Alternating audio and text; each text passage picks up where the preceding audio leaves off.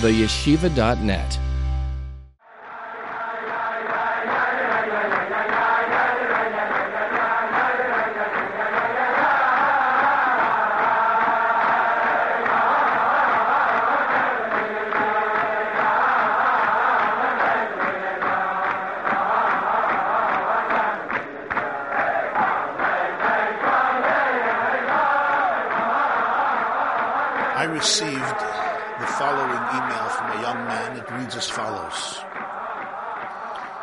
writes, Good evening, Rabbi. I came across your classes. I started to listen to many of them, and I really, really enjoy them, especially your series on Emunah. I like the whole outlook towards Judaism that you develop in the classes, but it's really bothering me. I had many teachers and many rabbis over the years, and they all spoke about Judaism. But it sounded like a very different Judaism than I hear in your classes. And I have to say that I'm really confused. Sometimes you could say Shivim Panim Latira. There are 70 faces to the Torah. There are different interpretations to one thing in Torah. But nonetheless, there seems to me that there is a blatant contradiction. The way I grew up and my education was always that God is very harsh. God punishes everything that you do wrong. According to some, if you do a few things wrong, He will take away your share in the world to come for eternity. Generally, an approach very much based on fear, on dread. I was told if I do this, I will get punished this way. If I don't do this, I will get punished this way. In your classes, I don't hear a lot about harshness and negativity. I hear a lot about love, but I'm not sure that you're teaching Judaism. I want to know who got it right, you or them. I barely hear them talk about love.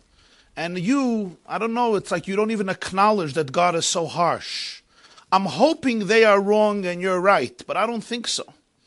I think you're probably wrong because that's what I heard from most people and that's what's ingrained in my bones.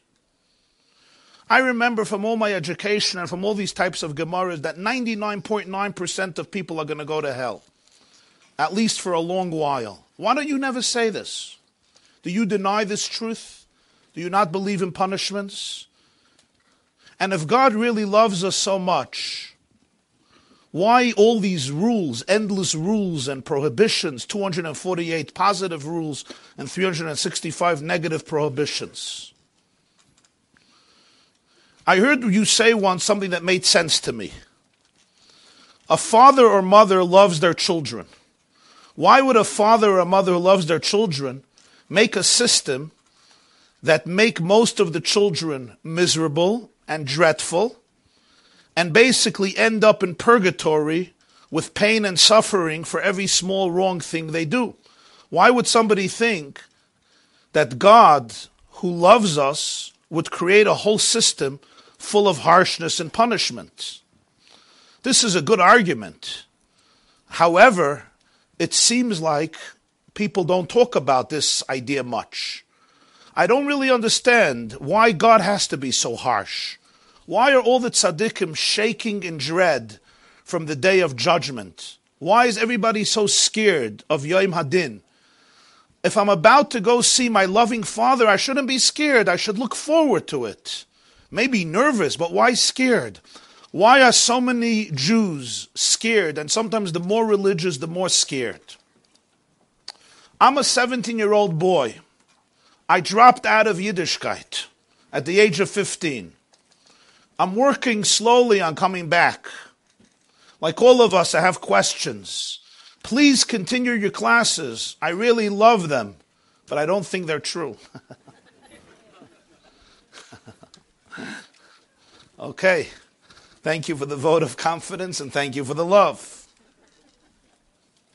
This is another email from parents, a father and a mother, after expressing thanks. I heard a lot of your classes. I have to say that they changed my perspective on Judaism from dreary fear to excitement. But I don't understand. If what you're saying is true, why are we not taught all of this in school? I grew up in very good Jewish schools. The way I experience Judaism has always been and will always be through fear. And it's still today. I, my children go to good schools, and yet nobody I don't see is giving them confidence to find and use their God given talents for a good cause. They're often crushed and repressed. They don't tell these children that their potential is infinite. Why aren't they teaching the kids about the love God has for them? Why do they put nonsense into kids from a very young age, instilling in them such profound dread and fear and terror? I really don't understand this.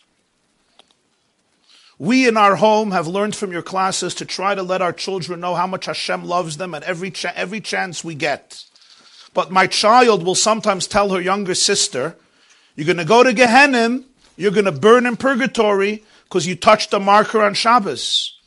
My younger girl is frightened that she's going to burn in this hot oven because she touched this marker. I tell her, Chas v'shalom, you're not going to go to Gehenna. And my kid always argues with me and say, of course we learned that in school. If you touch muktzah and Shabbos, you go to Gehenna. Hashem punishes you. In one class, they even taught seven-year-old girls about covering their feet, and they said that if not, their mothers are going to put them in buckets of hot water, water of three or four thousand degrees. Barefoot, the mother's going to have to put their girls into this. What kind of teacher, what kind of system, what kind of school scares little children like this? Forgive me, but this is ridiculous and absurd, although I grew up with it. Somehow I don't understand what is happening. I am fed up with a Judaism that is all based on fear and dread and Gehenna and God being the worst enemy who you're always terrified of. Okay. But I want to know your opinion about this. Here's a letter from a girl. I'm in college, I'm studying art, I'm going into social work, I want to incorporate art therapy. I moved a month ago to a non Jewish neighborhood in Brooklyn. I'm finally free to shed my religious trauma. I grew up in Borough Park, a very, very religious family, and I'm traumatized. Now I'm no longer religious. For the first time in my life, I don't have Pesach right in my face and the freedom is felt down in my soul. Pesach was always the antithesis of freedom. Now I'm not going to celebrate Pesach. And finally, I'm going to experience Zman Cheruseinu for the first time in my life. Nobody's screaming about matzah, morer, charoises, kazesim, achilas pras, wine, this type of wine, that type of wine. Do you have a Dvar Did you say the Haggadah? Did you finish the Afikoiman? You can't eat this, you can't do this, you can't that. Everybody is stressed out. As you know, I wrote to you my first letter 10 years ago. I have quite a way to go. I am deeply, deeply traumatized, but I came to a point where I can't live in a closet filled with skeletons, demons, and fear. I gave it all I got to try to fix how I experienced Judaism that I grew up with. But it was too diseased, and unless I amputated it from my system, it was going to take me with it, and I would drop dead.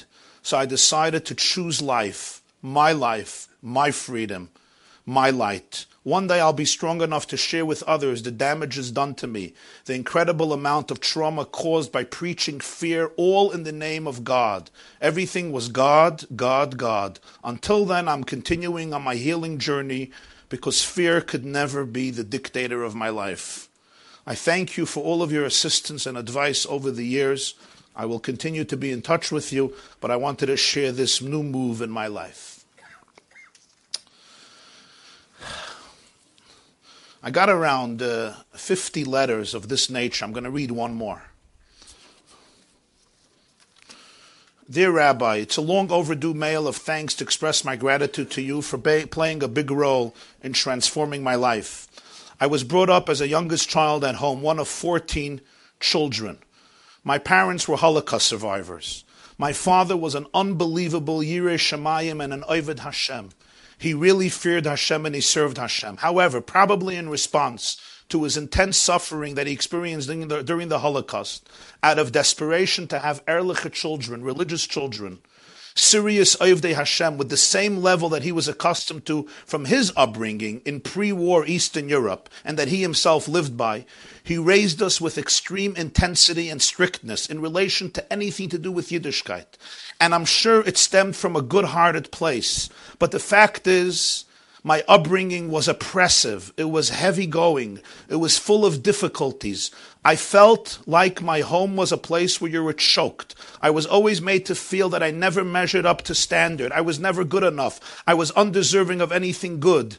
Guilt and feeling unworthiness were my constant companion when I was growing up. I felt guilty for never being good enough for my father, never being good enough for Hashem. I was sure that it was a huge disappointment to God and that I was failing miserably at the inevitable losing battle of life. I would be severely punished. I was the outcast. Although I was taught never to give up the fight. Life was meant to be hard. Life was meant to be miserable. Life was meant to be harsh. This is what Judaism was about. Never give up doing the Ratzon Hashem, lest you disappoint him and get even more punishment, and then you'll suffer even greater consequences for giving up the fight because you don't want to be miserable. No, continue being miserable and continue fighting to be miserable, and then you'll get your ultimate reward in this infinite bliss. And of course, I felt guilty for having these emotions because they're negative ones ones, and I knew that for this I will be punished even more. I really, really went through decades of unique, unique suffering and oppression. She then goes on to describe some very difficult experiences in her life. She says, One day, I don't know how, but I came across a class of yours on the website, theyeshiva.net. I listened to it, and I felt that there was a message of healing here for me.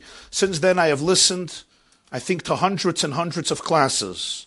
It transformed my life and perspective on Judaism. But I really have to understand something.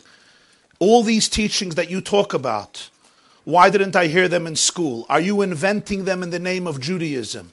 Are you preaching authentic Judaism? Or are you actually being sly? You know what people want to hear, and you're selling them a Judaism that feels good so you could become a guru. Please tell me the truth. Are there sources to anything you teach? It's a very long letter, but I'm just getting to the crux of it, which I think is relevant to the class. Okay, you see the questions. Why are you sighing?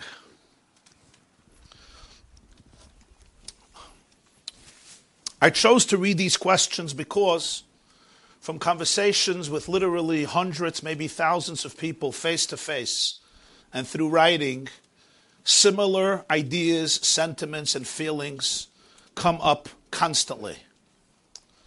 At a live class that I gave for a while, and somebody participated in it, whenever I used the word love, at the end of the class he would come to me and he would say, This Yiddishkeit that you invented, does it have any basis in authentic Judaism, or is it another religion that you are selling? And it was hard for him and others to believe that Rabbi Y.Y. Jacobson was not another reformer trying to create a new religion. Now, I can't convince anybody. However, I could present some sources and intelligent people can then analyze them on their own and see what we're talking about. As always, we post all the sources I'm going to share are going to be posted on below the video on theyeshiva.net, so you could look up these sources afterwards if uh, you so wish and study them inside. I would vouch to say that this, this very question that has been presented here this evening this very dilemma is one of our great challenges. It's one of our great challenges for two reasons.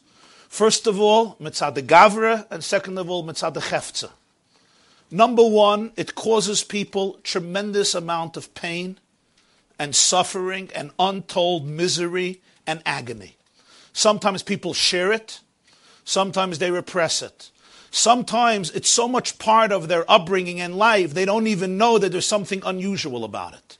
Imagine when you're a very young child, somebody comes and places three washing machines on top of you. One washing machine on your right shoulder, the other washing machine on your left shoulder, and the other one somewhere on your back. Besides that, a heavy rock goes on top of your head, and you grow up feeling that burden. You don't even know that there's something strange about it. All you know is that you have not a moment of freedom, not a moment of serenity, not a moment of relaxation.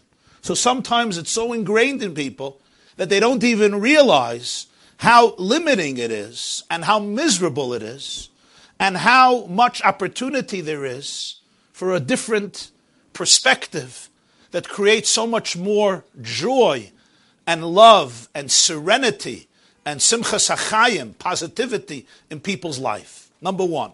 Number two, it's one of the great misconceptions that so many people have about Judaism. I can't tell you how many people I have met and I've read from, and many others have written this and communicated this, of how deeply, deeply alienated they feel from Judaism because they feel that it's a choice between a life of freedom versus a life of never ending fear, dread, and terror and negativity. And at some point, a person feels enough with so much negativity. And sometimes it takes them decades to rediscover that maybe, maybe there was something they didn't see or something they didn't taught, taught they weren't taught or they didn't observe. In fact, if you go back to history, you will see that the two, maybe two of the greatest downfalls of history came from this exact misconception. And I'll specify what I mean. The first sin of humanity, the first transformation of the world, where basically the world became disaligned with itself, with its true source, was of course the eating from the Eitz Hadas, the eating from the tree of knowledge. How did the serpent managed to persuade Chava, created by Hashem herself, to eat from the tree. So the pasuk says in Parshas Bereshis that the snake told her, "Ki Hashem knows, ki mimenu, the day you eat from it, Your eyes will open up, and you yourselves will become divine, knowing good and evil. So Rashi quoting the Medrash Rabbah in Bereshis, meaning this is a teaching of Rashi, but it's a teaching already from the Tanoim, from the Talmudic sages in Medrash, wonders what's the big deal? So God knows that the day you eat it, your eyes will be open and you'll be like God. So what's the problem? Why does he not want you to be like God? So Rashi call umon soine es bnei umnasai. Every craftsman loathes, he hates, he despises those who share a similar craft because of competitiveness, because of competition.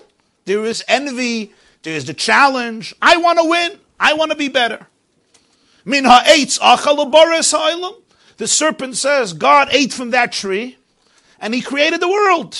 And he doesn't want competition in this world. If you eat from the tree, you'll have the same code.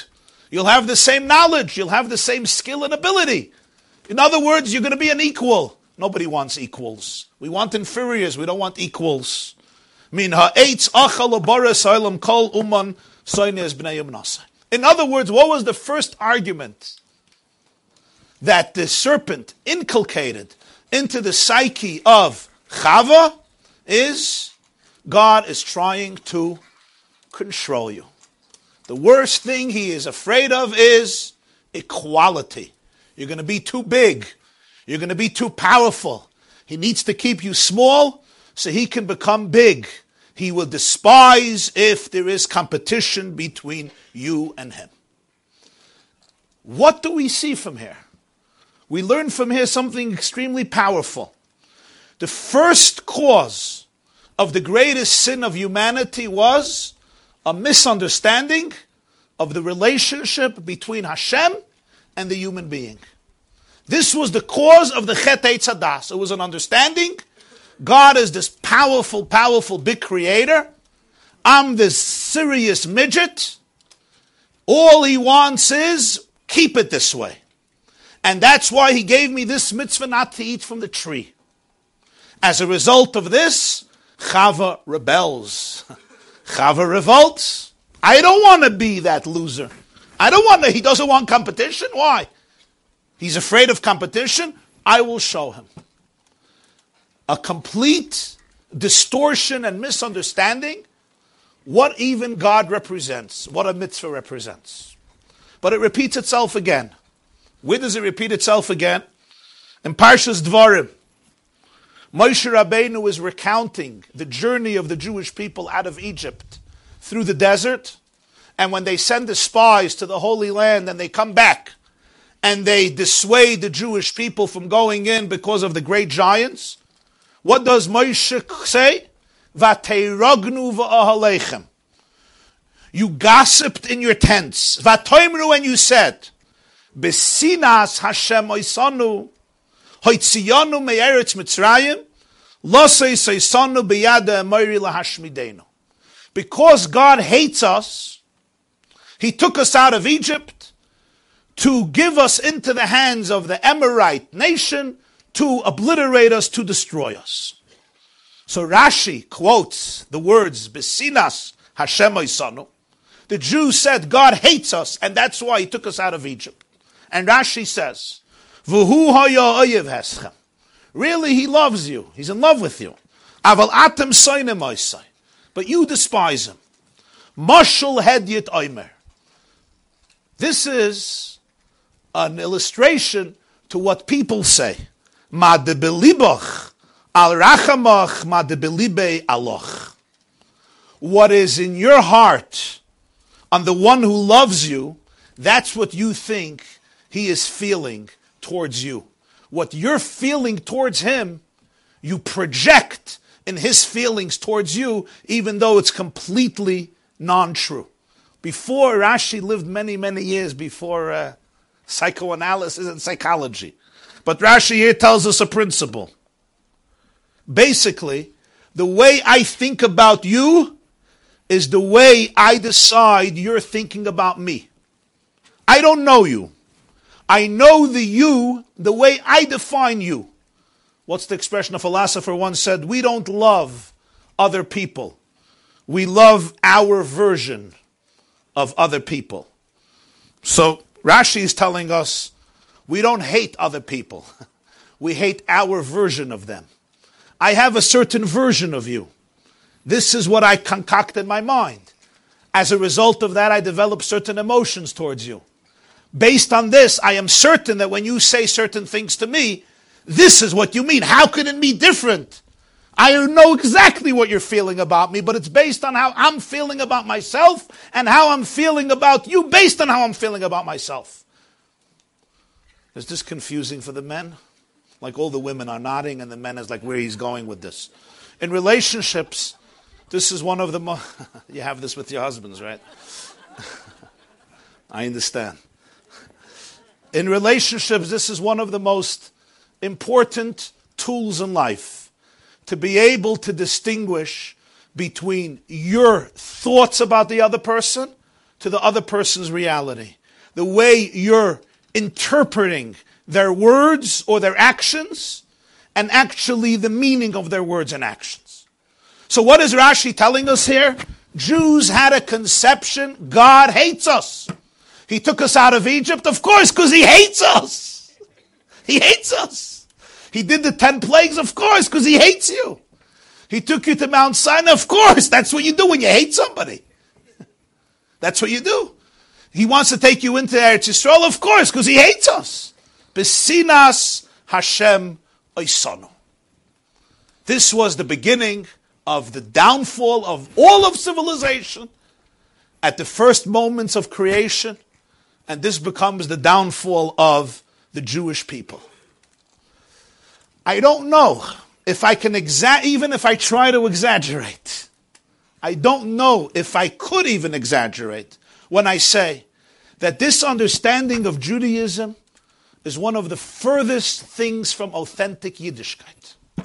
And it can only come from people who have absolutely no clue in the most fundamental principles of what God is, what Torah is, what mitzvahs is. Anybody who studies Tanakh, anybody who is uh, sensitive to the spirit, the energy, and the message of Tanakh, anybody who knows anything about Torah Shabbat Torah Shabbat Bavli Yerushalmi Midrashim, Rishonim Acharoinim, Kabbalah, Musar, Hashkofa, Machshava, Chassidus, couldn't entertain such nonsense that has absolutely no basis in authentic Judaism. There are different approaches in Yiddishkeit, no question. There's the approach of Musar, there's the approach of Chassidus. I'm talking about authentic Chassidus, I'm not talking about Kugel.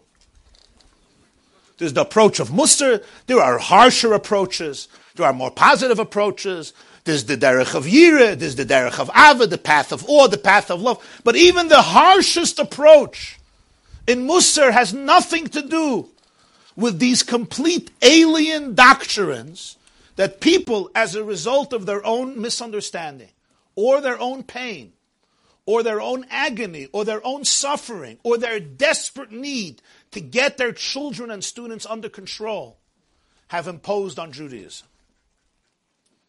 And one can sometimes sit and cry when we observe the amount of trauma that innocent, good souls, good souls experience for absolutely no reason, only because of our ignorance, our, you'll forgive me, stupidity, and our literally inability to communicate a Judaism that is far more sophisticated, nuanced, positive, healing, empowering, building up the human being and the human potential.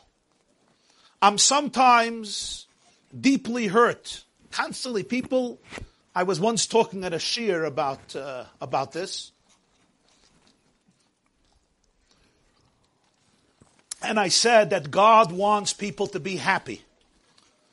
So somebody said, this is Yiddishkeit? I said, Yeah. He said, What's your source for this? I said, I'll tell you my source, but why are you asking? He says, I never heard this in my life. I always understood that God wants you to always be trembling in fear, feeling crushed, feeling, feeling very, very scared, not to be happy. Okay, I brought him the sources. it wasn't so complicated. You could just look at the Rambam at the end of Hilchos Lulav, what he feels about Simcha and Avodas Hashem. Or a pasuk we say every morning after Baruch She'amar, Ivdu as Hashem b'simcha.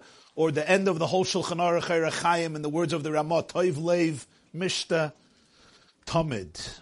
A good heart is always feasting, is always celebrating. That's a discussion about Simcha.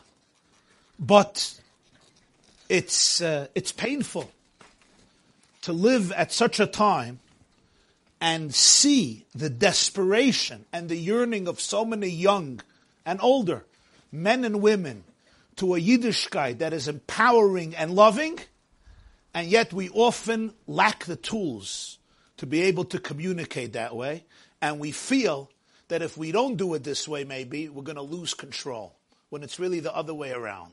Because anything that remains in people's hearts only as a result of fear is not really inside of them. At the first given opportunity, they run as far as possible. Even when they have it, they don't have it. When you own something out of fear, you don't own it. You're just terrified. You're intimidated. You're overwhelmed. There's no relationship.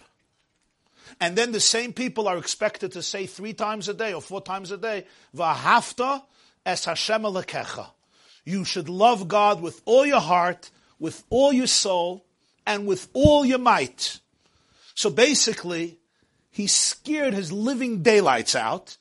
And now this God says, but you gotta love me. And love me with all your heart and, and if you don't, who are you gonna get punished? So I ask you, how much love can such a person experience?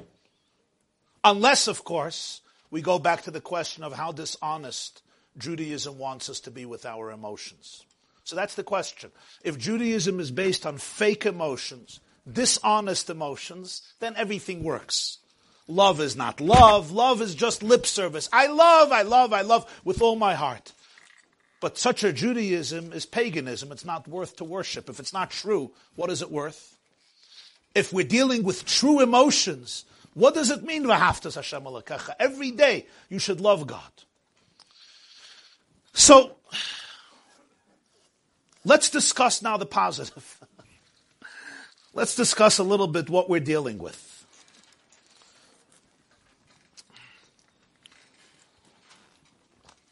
it feels maybe a little primitive or, or, or, or, or but we have to go to pre-1A. We have to go back to first grade or daycare center. I know we're sitting with, with adults who are very mature and educated, but in this area, we sometimes, mamish, have to go back to the beginning. And we have to remember, and I'm going to quote almost randomly, I chose a few because I could choose dozens or hundreds, but I chose a few that came to mind just to illustrate the idea as we develop it. The pasuk says in Parshas, everybody knows, "Bonim atem Alekechem." You are children of your God. You are children. The first definition of a child is in terms of the parents' feelings to the child, as it says in many svarim. The Sefer Ikrim says it clearly, but it says in many svarim, and he says it's even by animals. A father and mother, if they're healthy, if they're functional, there are people who are not healthy, but if somebody is healthy and functional, they love that child with all their heart and all their soul, and they love them unconditionally. The definition of a parental love is nothing you do will obliterate that love. I may be disappointed, but that doesn't mean I become unloving. What does Moshe say in Parshas Eikev? In contrast to the Jews said, "B'sinas Hashem Isanu." What does Moshe say? "Me avas Hashem eschem."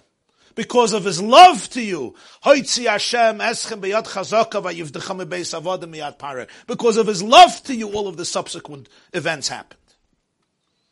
Now, when you look at the last prophet of the Jewish people, the last prophet was a man named Malachi. From the 24 Sforim of Tanakh, Malachi is the last Sefer. And when did Malachi live? He was from the group of prophets Chagai, Zecharia, Malachi, who were with the group of Jews who survived the Babylonian exile and rebuilt the second Beis Hamikdash after the Purim events in Persia. And the final prophecy, the Gemara says, Esther saves Mana Navua. Esther was the end of prophecy. The last prophet was Malachi. And Malachi records in Perik uh, Aleph, what does Malachi say? And this is the message that Jews will go into exile with this message, because after this, there's no prophecy anymore. Masad vara Yisrael b'yad Malachi. This is the message of God to the Jewish people through Malachi. And what's his message? Ahafti eschem Omar Adonai. V'amartem b'mea aftonu. Haloi och Esav leYakov num Adonai. V'oyev es Yaakov. The message he gives Malachi is, Ahafti eschem Amar Hashem. I love you, God says. I love you. You hear? Ahafti eschem. This is Rabbi YY's religion. I ask you, 17 year old boy, I wrote Malachi. God says, uh, when? After Nevuah is over. This is already by Sheni. Things are not as bright as in the beginning of Jewish history. And the Jews say, Bameh Really? Tell me, what does it mean? Ba' me'a aftanu, Allah Asaf La Yaakov Nu Mashem. God says, Esav is a brother of Yaakov, Yaakov. I love Yaakov. Not because Esav is not a brother of Yaakov. They could be brothers. And sometimes that means they're equals. Yaakov. I will love you in redemption. I will love you in exile. You might think you look just like Esav. You're a twin brother. I will love you. Ahafti eschem. I love you. If somebody touches anything in Judaism, any mitzvah, any law, any halacha, any story, any minig, any chumrah, any aspect, any phenomenon of Judaism, and I don't experience a hafti eschem amar Hashem, I'm missing something. I'm missing an aspect of Judaism. If I don't feel If I don't understand, feel, okay, listen, we don't always feel things. Feelings shouldn't always be confused with values. But at least I have to understand. If I don't see with my mind and soul and heart in every aspect of Yiddishkeit, infinite love, I'm not grasping Judaism. If I'm teaching to my children any aspect of Judaism and they're not feeling ahafti eschem amar Hashem, I'm not teaching authentic Judaism. I may be teaching the outer shell.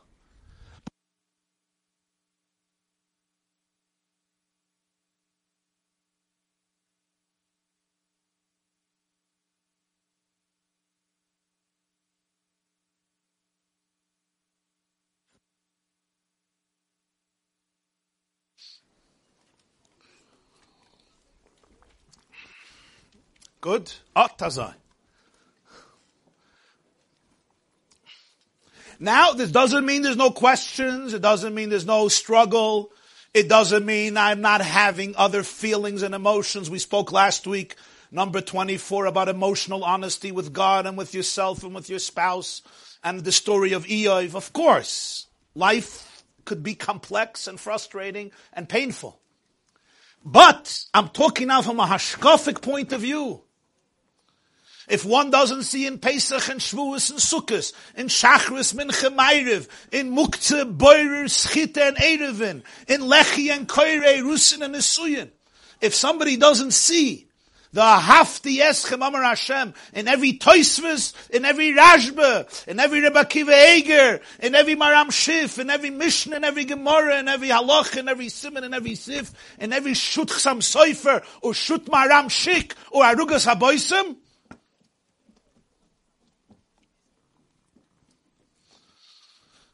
One is missing the core. One is off. We're not sensing the authentic essence of Yiddishkeit. A Ahafti eschem amar Hashem. Aloi ochesav liyakov. V'oyev es Yaakov. V'es Esav Sanesi. There's the famous word of the Vilna Gaon. V'es Esav Sanesi. Even by Esav, the sina, the hate is to the S of Esav the es of Sanesi. The Gemara says, es, v'rochatz es psare b'mayim, es is hatofel lipsare, that which is subservient to the flesh. That's how you learn that all the hair has to go into the mikveh. Es kol psare, even that which is subservient. Kabed es avicha, v'esimecha, v'reishis bar elikim, es hashemayim, that which comes with the heaven, with the earth. V'es esav all the things that added, that came added on to Esav, the psoilus of Esav. That's what's an Esav. But that's a separate, that's a separate, uh, that's a separate parsha about the idea of Esav. You read a sefer, this is where the Tanakh comes in. you read a sefer like Shir Hashirim, the Song of Songs, especially when you read it with the Mefarshim, with the commentators, whether it's Rashi or the Medrash, whether it's the Radak or the Malbim, whether the explanation of the Vilna Gaon or the Zohar, whether Likkutei Torah, whatever it is, you learn Shir Hashirim. And you can't help yourself but melt away in the endless expressions and emotions of love to the point where the groom turns to the bride, God turns to the Jew and he says, Hareini es marayich, Hashmiini es koilech. Ki, remember from the song, Ki koilech orev, Umarech nava. Show me your face. Let me hear your voice. Because your voice is so sweet and your countenance is so beautiful. This is a language of love or a language of negativity. You remain crushed. My dove is hiding in the cleft of the step. Come out, show me your beautiful face. Let me hear your beautiful voice. That's what Judaism is. God says, I want to see you in your full glory, in your full splendor. I want to see your full potential. I want to see your life being realized in the most splendorous way. I want a powerful person walking around, changing the world. You're an ambassador of love, light, hope. I have to tell you, I was recently at a Shabbaton, and somebody shared with me such a good story, such a good Musar Haskel, such a good lesson for what it means to live as a real Jew. This person told me, I was in Detroit for a Shabbaton, and this person told me that he was once in Britain visiting the former Prime Minister of, uh, of Britain, of England, Tony Blair. And they were schmoozing, they were pretty close friends. So he was schmoozing with Tony Blair. And he asked, not Tony Blair, I'm sorry, uh, Margaret Thatcher. Margaret Thatcher was known as the Iron Lady, who was the Prime Minister of England, I think the longest Prime Minister of England. She was a tough, tough lady. They called her, I think, the Iron Lady, Miss, Miss Margaret Thatcher, Lady Thatcher. So he told me that he, he was also friends with Blair, but this was a conversation he had with Margaret Thatcher. And she was talking to him. They, he's, a, he's a very big businessman and a philanthropist. And she said, Lady Thatcher, may I ask a question? All your years as Prime Minister of England, what was your most challenging and difficult moment? What was the most difficult moment? So she says, I'll share it with you the protocol in England is that the Prime Minister meets the Queen once a week, Tuesday evening at 6 o'clock p.m. Okay, you just learned something new about England. I don't know how much it's going to help you, but fine. If one day you become the Prime Minister of England. So he says, every, she says, every Tuesday I would go meet the Queen in Buckingham Palace. One Tuesday evening, and I know this is more a story for the women's section than for the men's section, but it's fine. You'll get the point. I come into Buckingham Palace to meet the Queen. Un, as we would say in Yiddish, se me finster in the Eugen. She didn't use that expression. My eyes become dark. It doesn't really work. Basically, I am horrified. What's the worst thing that can happen to the Prime Minister of England when she walks in for her weekly audience with the Queen.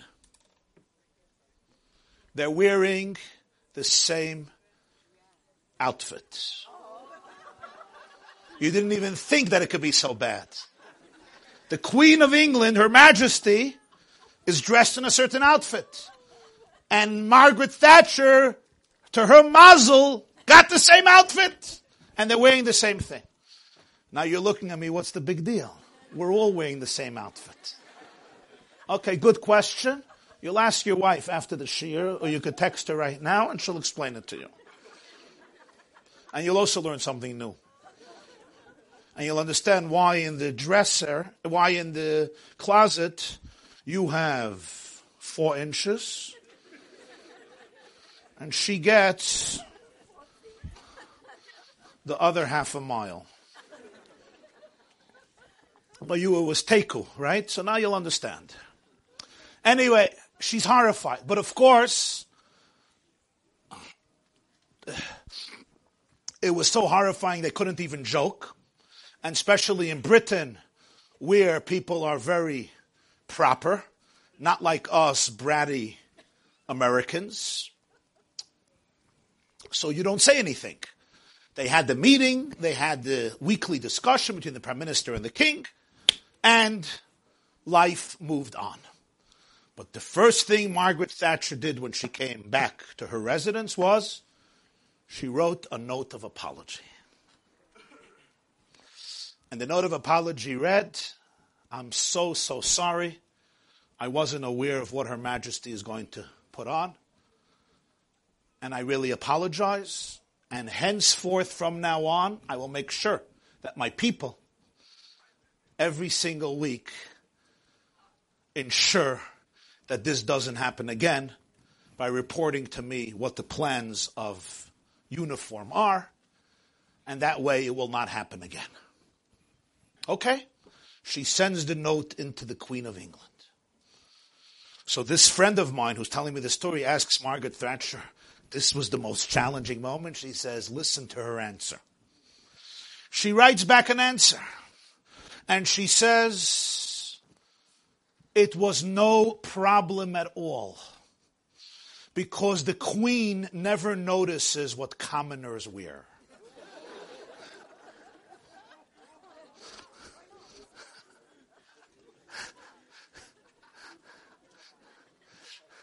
and I thought you could call this real British, pompous, haughty arrogance.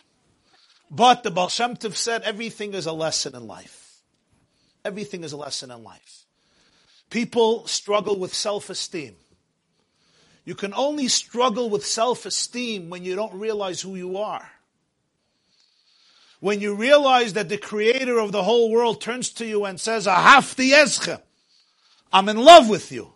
And the Jewish people can't believe it. They say, what, what? A Yid once came to a Rav and he said that he speaks to himself. He speaks to the Rav said, Nish gefährlich. A lot of people speak to themselves. No one else listens to them. So they give speeches to themselves. He says, Rebbe, you don't understand. I'm a nudnik. So you say, me. You know who I am? you know what they told me when I was six, seven, eight, nine, ten, eleven, twelve. There's nothing to love. And God says it doesn't have to do. I know you call yourself a brother to Esav. Oyev Yaakov. Hareini es marayich, hashmini es koilech. The challenges of self-esteem is because the person doesn't realize who the self is. The person thinks that the self could be crushed and deadened. They say there was once a teacher who was talking to his class and he took out a hundred dollar bill and he asked the children who would like a one hundred dollar bill. So even in today's world, where kids are getting for the Afikaim and a Lamborghini, or at least an iPad, even today, even they, hundred dollars is not nothing. So all the kids say, we would like hundred dollars. So the teacher takes the hundred dollar bill and he folds it up. And he says, would you still like it? They say, yeah. He takes the hundred dollar bill and he mamish folds it up into a tiny little piece of paper. You can't even notice it. Do you still want it? Yes. He takes the hundred dollar bill and he puts it on the ground and he steps on it.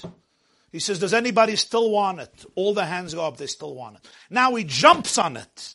Jumps and jumps and jumps. It's now dirty and really messed up. Does anybody still want it? They all raise their hand. He says, why? Look at it. They say, because it hasn't lost its value. And he said, this is what I want you to remember in life. Not everybody will always caress you. Not everybody will always embrace you. Some of us sitting in this room have experienced tremendous acts of abuse. And they, as a result, lost their entire sense of self value. I'm worthless. And now we always have to justify ourselves. Am I justified to have an opinion? Am I justified to have a good life? Who am I to be happy? Who am I to be successful? Who am I to be gorgeous? Who am I to be powerful? Who am I to be influential? Who am I to be happy? Who am I to be wholesome? What do you mean who you are? Hareini es marayich, you're a prince of God, you're a princess of God. Bonim atem Lashem You're a chelik elikami mal, you're an essential part, you're an ex, part of Hashem, you're an expression of infinity. You're the light of God in this world, you're his ambassador of this world. This is at the core of all of Judaism. God conceived you in love. The day that you were born is the day that the Ribbono Shel Olam said, you matter. And the day you were born, it's the day that God said, this world cannot function fully without your contribution. My huge infinite world somehow needs you. I made this up. It's a Mishnah Sanhedrin Lamed Zayin. Chayev Adam Loimar. B'shvili Nivra Olam. For me, the world was created. What is this? Narcissistic Meshagayim? The world was created for me. The world was created for him. The world was created for So we all walk around. B'shvili Nivra Olam. I'm a Chayev. What's the meaning of this? What's, what, are, what are the sages trying to teach? Not only that, they say that's why man was created alone. The first human being was created one person. Why one? To know there's no substitute. There's no two, there's one. Why? Because there's something that you give the world that nobody else can give the world. Not in the past and not in the future. The greatest tzaddik, the greatest righteous and holy person can't contribute to the universe, to history, to Hashem himself, to the Jewish people, and to all of existence, what you have to contribute. They tell a story that, uh, it's a very, uh, it's an interesting story also with a great lesson. There was the emperor of Austria, his name was Emperor Joseph II. And he came to listen to a symphony by Mozart. And uh, he was not very skilled in music. He was somewhat tone deaf. What do people who are tone deaf do at a concert? You know what they do? They do what Jews do during a shiur or in shul. It's called shluf. They sleep. Or what many Jews do during opera. Yeah, you ever went to opera because you thought you were cultured and you fell asleep, right? You fell asleep. So uh, he slept through the symphony. When Mozart finishes, he walks by uh, Emperor Joseph too, and uh, the emperor says, "Thank you, Wolfgang Amadeus Mozart. Job well done, but too many notes." Yeah, I hear it all the time. Rabbi Jacobson, good, but too long. Too many notes, he says to Mozart. Now, what do you tell the Emperor of Austria, who understands in music less than you understand in the climates of New Zealand? What do you tell him? Tell him the truth, you're an idiot.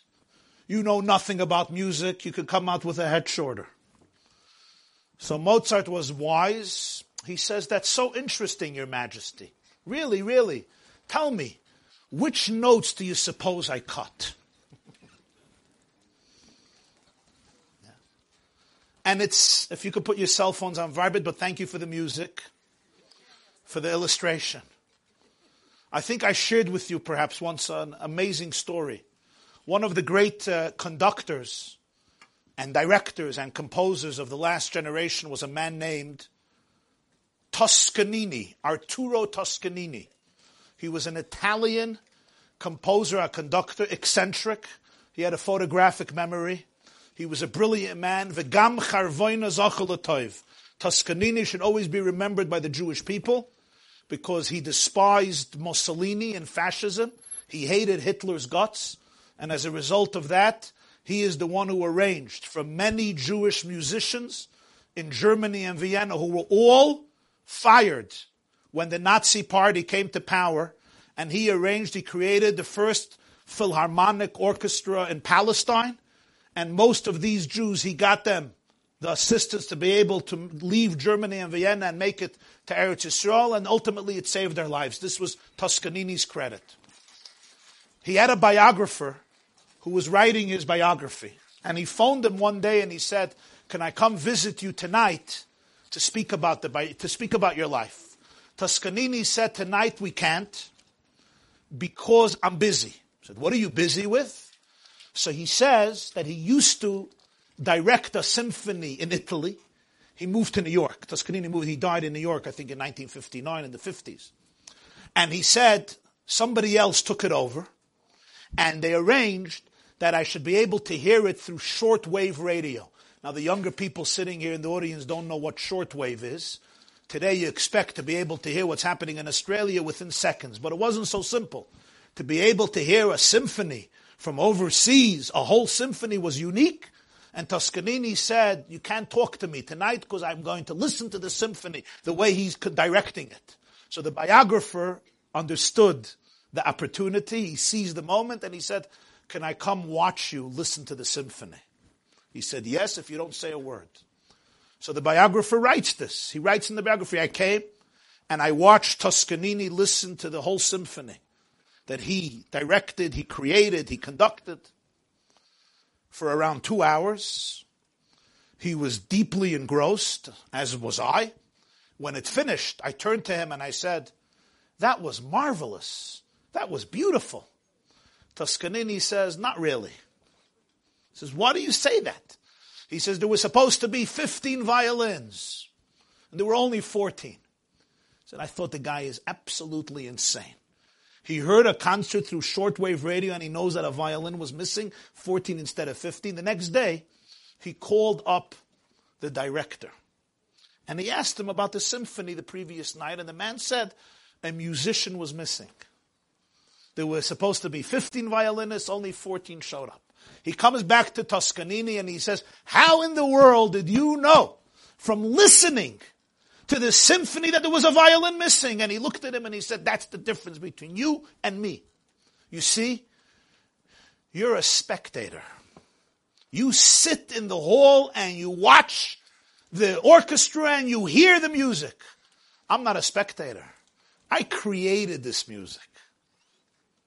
I created the music, I wrote the notes, and I wrote the music for this symphony. And I knew that for each note to be able to be played, it needed 15 violins. And when I heard that some notes were not being met, I knew that a violin was missing.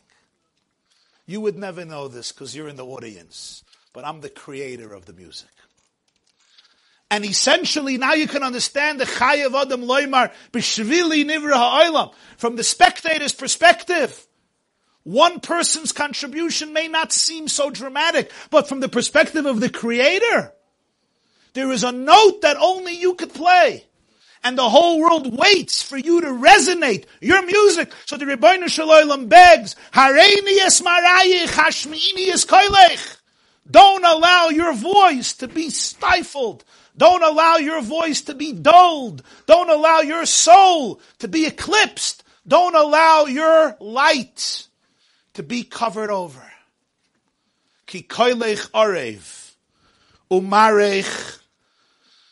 Umarech. The Zohar says in Parsha Shmois, Daf Hey, Rabbi Yehuda said, if people would know how much God loves them, they would run after him faster with more strength than a lioness running after her prey.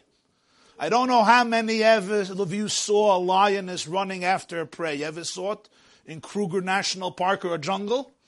Maybe National Geographic? But you don't want to get in between. Trust me. It's an expression in Zoya, vai to the one who goes in between Araya, Varayasa, the lion, and the lion. You don't want to get in between. There is a single-minded ferociousness of that mighty beast, the king of the animals, the king of the beast, Melech Shebechayis, that is extraordinarily powerful. You know, when you see it, when you watch it, it's, it's actually, it's a terrifying, it's a very intense scene, it's a terrifying scene. Says the Zohar, if you would know how much God loves you, you would run after Him much faster and with more alacrity, with more strength than a lion. This the Zohar says. What does this mean? This means that one of the greatest failures in life was when a person doesn't realize when you wake up in the morning, the very fact that God gave you back your soul, you say, Rabba Munasecha. What's Rabba Munasecha? Rabba Munasecha means great is your trust. Great is your faith. He gave me back my soul. There's another interpretation, Rabba Munasecha I'll tell you a mice. Reb Chatzkel Abramsky, Reb Chatzkel Abramsky, one, one of the great Litvish Geonim of the last generation.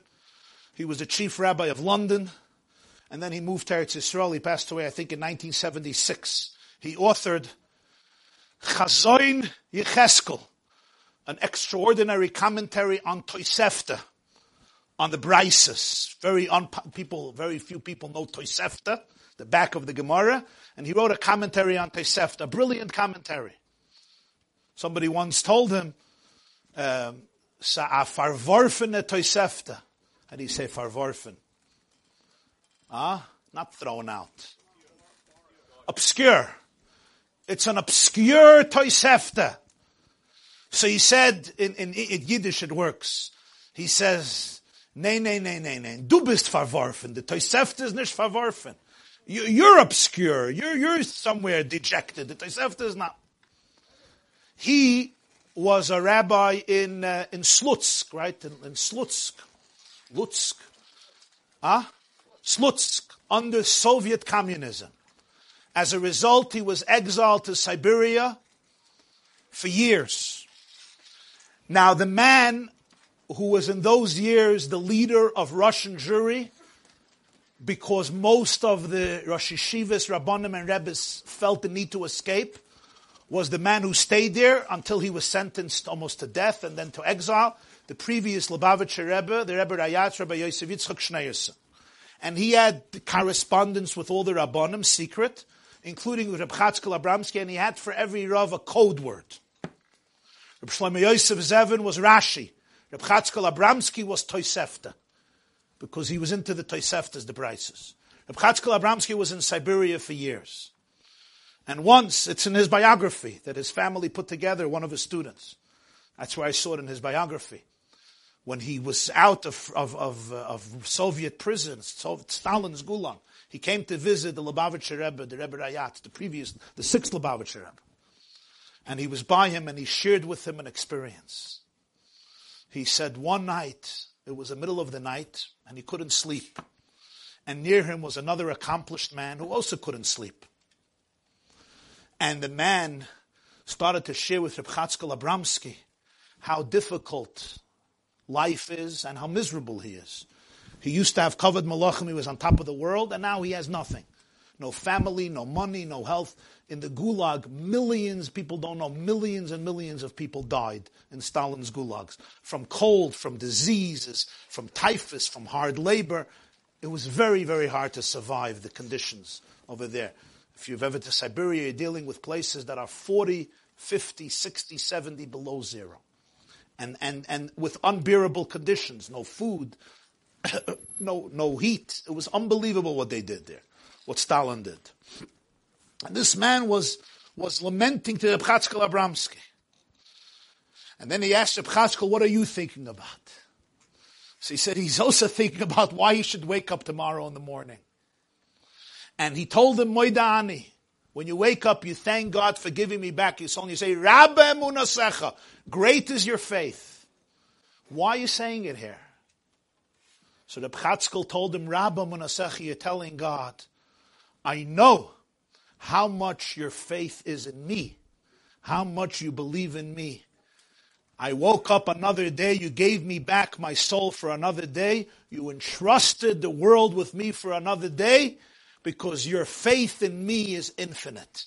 So he said, somehow God sees in my life something infinitely valuable that he cherishes. And that's why he gave me another day, and that's what I'm going to wake up with.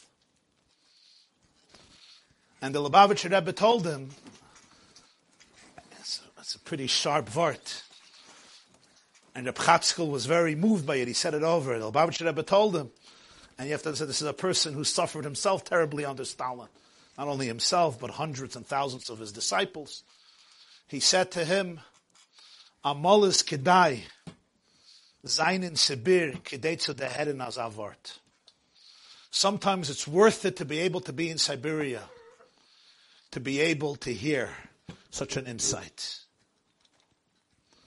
To be able not to hear, to be able to deherin, to be able to uh, experience such an insight. So what is Rabba Munasecha? Great is your faith in me. Great is your faith in me. A young man once came to me, a teenager, and he said, I think I lost my faith in God. I said, okay, we have to deal with it. Don't worry about it. But one thing I want you to know God did not lose his faith in you. Your belief in God, it's fine. We'll have to deal with it. We'll work on it. I'm not sure you lost it, but fine. We'll talk about it. But remember, God didn't stop believing in you. That's, that's very, very important. The moment a person loses that touch, they lost essentially what emunah is. Or as the Reb Tzadok HaKoyin quotes, Tzidkas HaTzadik Ois, Kuf Nun Dalad, or Kuf Nun Vav, one of those two. I quote from memory, Kishem Shah Adam Tzorich Lahamin Ba'Hashem Yizbarech, Kach Tzorich Gamkein Acher Kach La'amin Ba'atzmai. just as a person is obligated to believe in God, he or she is obligated also to believe in themselves, that God believes in them. This is a quote from Reb Tzadok HaKoyin, who passed away in 1900. This is not some pop uh, psychology uh, teacher who's trying to make people feel good about themselves. And he brings a whole, a whole, a whole roster, a whole slew of sources and explanations to be able to uh, authenticate, authenticate this idea. The Baal Shem Tov once said, the Baal Shem Tov said, the Eberste hat lieb a mer wie Eltern haben lieb a Ben Yochid, shenoilad la'es ziknusam. The love of parents to children is infinite. But the love of parents to our ch- children, the love of parents to a child when they only have one child and the child was born in old age, they didn't expect a child, is a love that's even more powerful than the ordinary love, even though that love is infinite. Came the Baal Shem and said, and the love of Hashem to every Jew is more powerful than that.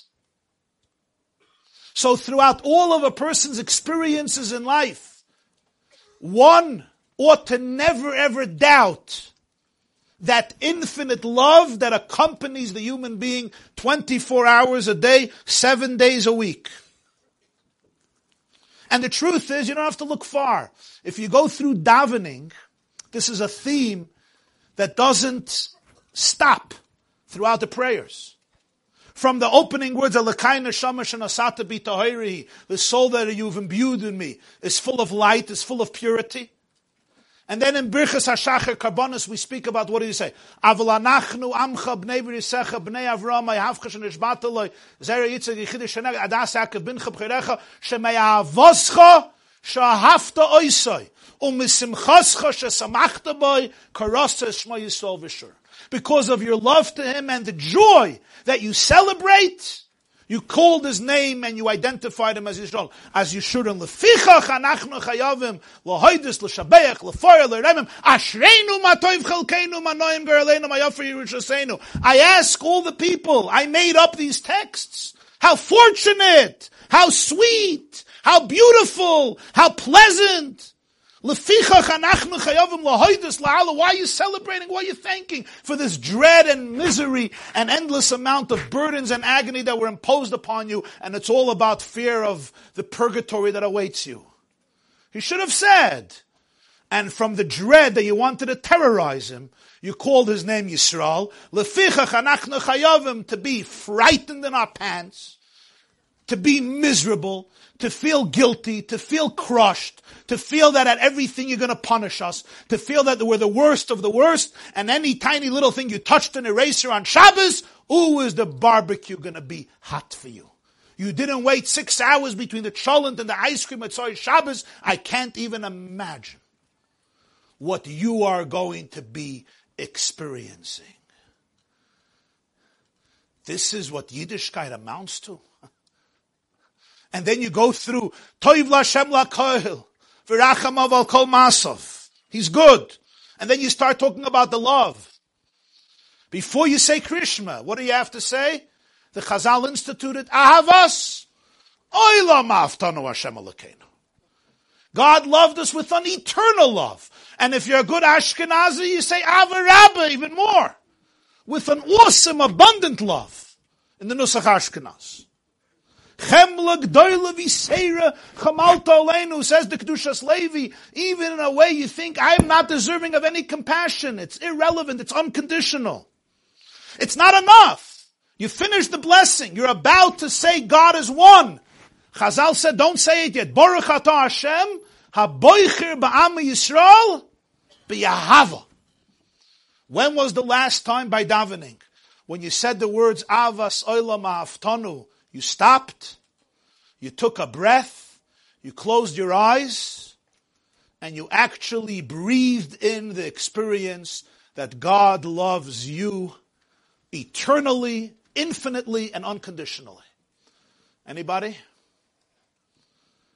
This morning, tomorrow morning, you say Avas Oilam to stop and say, do you, we even know what it feels like to be loved unconditionally? Is there anybody here who knows? You don't know. What does it feel like to be loved unconditionally? You know, it's not such, if you didn't have this love, you don't know what it feels like. What does it feel like to be loved unconditionally? What does it feel like that somebody loves you without any strings attached? You don't have to make a performance. You don't have to be in a circus. You don't have to do acrobats. You don't have to get a hundred. You don't have to be a mitzion. You don't have to be habacher, hadolug, hamuflig, b'teira, b'yir shemayim, tzadik yisoid oilam, rabban shal kol b'nei hagoyla. I love you. I love you unconditionally without limitations. Do you know what that feeling feels like? Nobody knows what it feels like. Talking the children to the parents.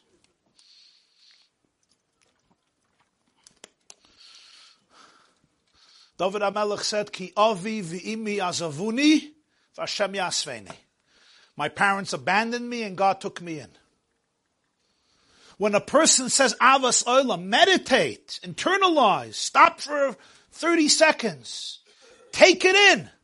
But it's not enough. Haboiche ba'am Yisrael ba'ava. He chooses the nation, his nation with love, and now you could say, Shema Yisrael Hashem Elokeinu Hashem Echad. If you're not experiencing the infinite love, the Shema Yisrael is lacking. The person can't recognize the true oneness of God because that oneness is all about love. It's a oneness that encompasses the world in love. And then you could say, If somebody loves you unconditionally, you could reciprocate. You have that confidence to really, really be able to love. And if it's not enough in the morning, you come to night, night, you may forget. You may forget. We know in marriages, if you have a husband or a wife who once a day share with each other their affection, it's a pretty good thing. Vaharaya, Many marriages don't have that. They may be nice, they may not be obnoxious, but every single day to share affection once, pretty good. But in Judaism, it's not once. It's only around 50, 60 times a day. So I ask you, who invented this type of romance in Judaism? You come to Ma'ariv, a whole bracha the Chazal instituted, Anshe Knesset We have to know this. Avas oilam beis Yisrael amcha. You loved your people with eternal love. Next, Torah mitzvahs chukum mishpatim. You remember you just said it tonight. You forgot already. I don't mean to bring up nightmares of Ma'ariv. They thought they're over with it. But it's good sometimes to think about a few words. Torah mitzvahs chukum mishpatim my son You taught us Torah mitzvahs. Al the whole pilpul. Al kein.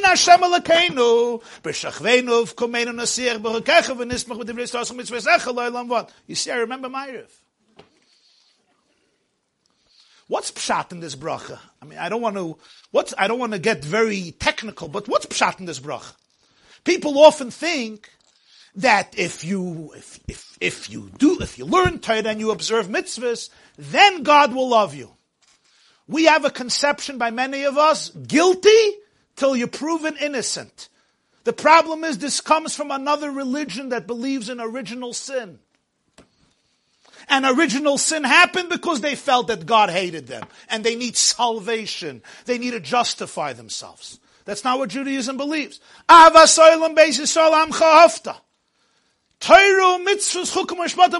Second. Why is it second?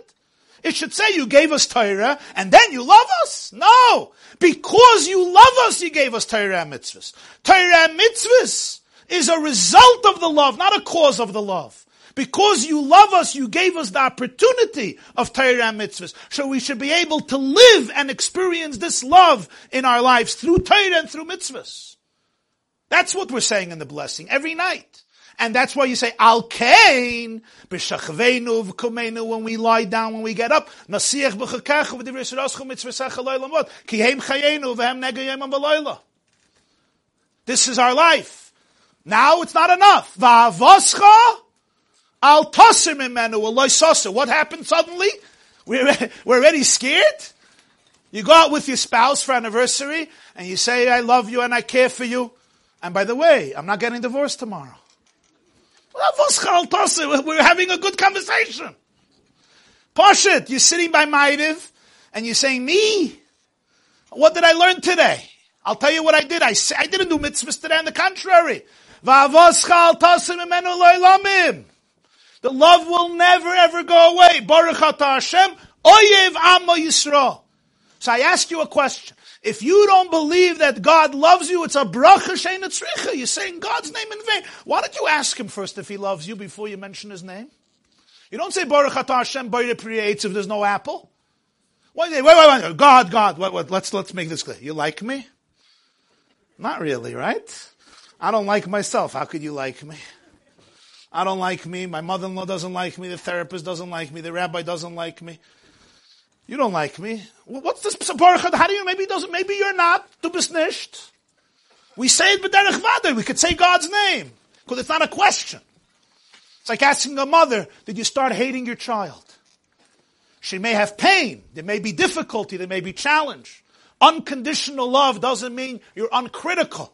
Unconditional love doesn't mean you're not hurt. Unconditional love doesn't mean there's no expectation. Unconditional love doesn't mean people don't make mistakes. But unconditional love means my love to you will never, ever, ever change. Yirmiyah Navi, the one who prophesies about destruction in very, very bitter terms in Perek Lamed Aleph, Haftarah of Rosh Hashanah, what does he tell us? Meirachoik Adonai nireli.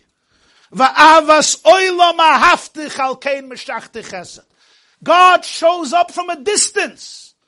As the commentators say, we're not talking about a time of a close relationship. It's distant. I can only see him from the far distance. But nonetheless, God's message from a distance was, I love you forever. Avas oilam aftan. Ava, which is where the Chazal got the Nusach. They didn't make it up. They got it from Yirmiyah Navi. Avas oilam. It could be Meirachik. Or what do we say in Rosh Hashanah? Habein Yaker li Ephraim. Im yelet shashuyim. Midei zachri boy. Homu mei You know, when you think about your little, little innocent child and your intestines start stirring. Hamu mei You, you, your kishka starts stirring. God says, Al hamu kirenu. When I think about a Yid, when I think about a Jew, my intestines, everything starts stirring from, from the, from the intense love. Or Yirmiyah la chesed avas. I want to read to you. It's in the Haggadah, but it's a part of the Haggadah, and everything needs mazel. It's part of the Haggadah where everybody is waiting for Shulchan Aruch. I just want to read to you just to see how the Navi speaks. The Navi, Yecheskel speaks. I'm going to read to you a few psukim from Yecheskel Perik Tezayin, chapter 16 in Yecheskel. I did not write these words. I quote the Navi Yecheskel. You can look it up, Perik Tezayin. Part of it is said in the Haggadah. It's a, it's, it's a very, very powerful chapter, both in the glory and in the downfall. But I want to read a few, a few psukim to hear how he speaks. He says azoi. V'amarta. Koi amar Adonai Elohim liyerushalayim. Mechoyroi sayich umoldoi sayich me'eretz aknani. Avichem moiri v'imech chitis. Umoldoi sayich b'yoy me'ledes oisach loy chores sharech. Uvemayim loy ruchatz lemishe. V'hamleach loy umlacht v'hachte loy chutalt. Hashem says to the Jewish people, your dwelling place, your birth comes from the Canaanites. As for your birth on the day you were born, meaning in Egypt, your navel was not cut. Like when a baby is just born. Neither were you washed with water for cleansing. You weren't salted. You weren't swaddled.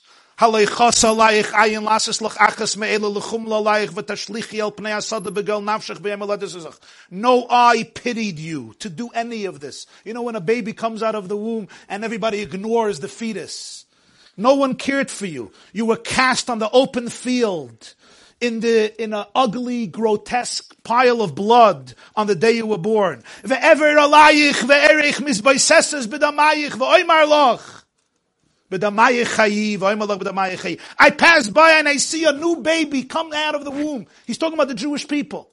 Full of blood. The baby is engulfed in blood. And I said, with your blood you will live, with your blood you will live.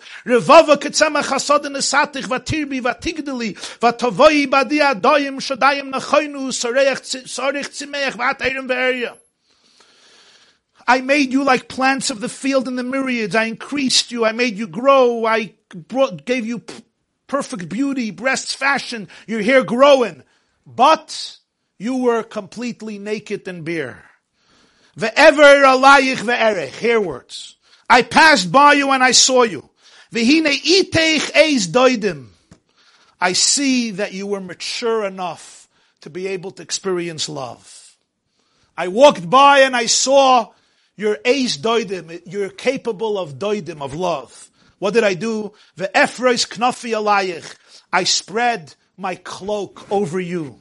V'achaser v'asech, I covered your nakedness. V'ashevalach, and I swore to you. V'avoy bibris oisach. And I came into a covenant with you. Nu'um Hashem alakim vati li. And from then you became mine. What is this an expression of? What, what, what type of emotions do you feel? What is this experience that the Navi is talking about? And then he goes on to lament how such a relationship was so betrayed.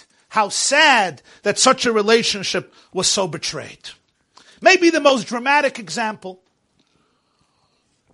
And here again, you'll forgive me, I go back to the Tanakh, which people don't know is a Jewish book. One of the prophets is called Hosea. And Hosea is a story, and it's fascinating. You have people who learn Mishnayos and Gemara and Mishnah Brura and Shulchan their whole life, and they don't know this story of Hosea. Hosea is considered the greatest prophet of the Jewish people. Our sages say.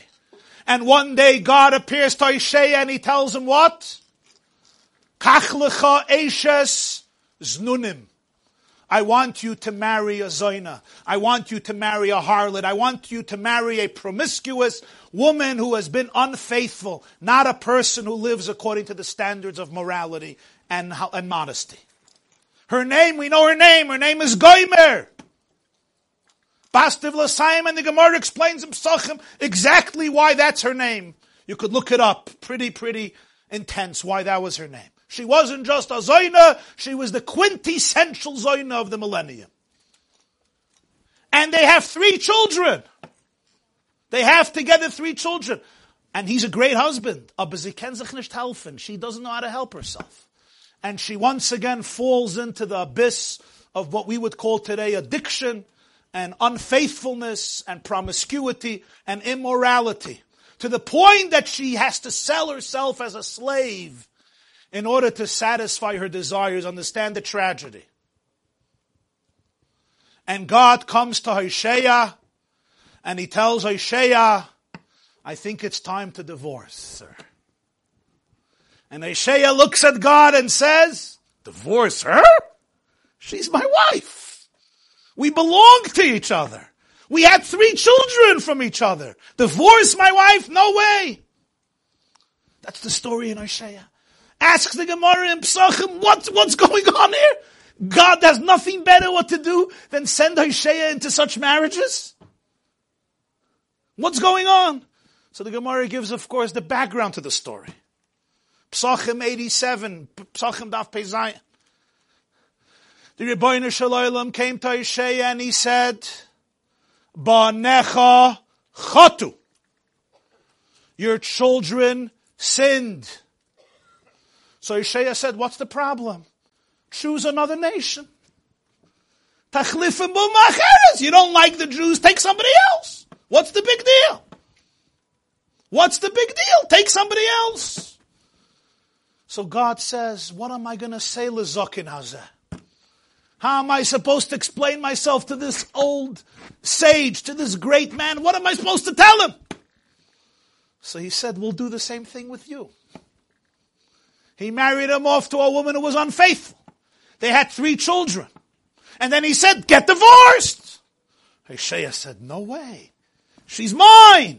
These are my kids. So God says, ah, you took on Isha Zoina and you're not ready to let go because you have three children and you want me to let go of Bonai, my children, Bnei Bichunai, Bnei Avram, Yitzchak, Yaakov. This is how he conveyed the message to Hosea.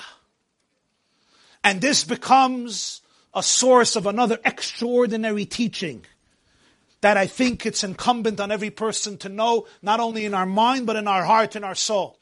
The Gemara Masechta Kedushin Daf Lamed Vav quotes an argument between two sages, Reb Yehuda and Reb Meir. The pasuk says, "Bonem Hashem alekechem," your children for God. So Rabbi Yehuda says, "What? If you behave like children, you're children. If not, you're not children." What does Reb Meir say? You know it from the song at least, no? Bainkach Ben, nobody knows. Benkach or oh benkach, atem kruyim bonim. Whether you behave like children or you don't behave like children, you're called children. You're always children. And the Gemara brings four proofs. Four proofs for this. One is the Navi says, Banim sichlim heim. They're foolish children. You see, they're foolish, but they're still children. Then the Gemara brings, Reb Meir brings a second pasuk. What does Moshe say in the Torah Nazinu? Banim loy emun bam. Children that I don't trust. I don't have emuna, but they're children. Then the Navi says, Zera mireyim banim mashchisim, corrupt children. A third proof. And then the last pasuk from Hosea. What does the Ribbono Shel Olam say by Hosea? Loy. Instead of saying you're not my people, we're going to say you are the children of the living God. Asks the Gemara, why do you need four psukim? Why four verses? And the Gemara answers, and I'm going to explain the answer the way the Maharal of Prague explains the answer in the Sefer Netzach Yisrael, chapter 11. Netzach Yisrael Perek Yud Aleph, the Maharal of Prague, who lived in the 1500s, passed away 1609. The Rav of Prague and his many works, Netzach Yisrael, explains it. The Gemara is trying to talk about four types of Jews. Reb Meir says you're always a child. Ah, you're not behaving as a child? Of course, banim sichlim. Sometimes kids do stupid things. Your kids don't do stupid things. Teenagers, you do stupid things sometimes. Ask your mother. You do stupid things. Adults, we all do banim sichlim. You're a fool. People make mistakes. Says the Gemara, that only explains that Jews who make mistakes God says, you're still my children. But what about if it's not a mistake? It's intentional. It's premeditated. Ah, I wouldn't know you're still my child. Maybe now I disown you.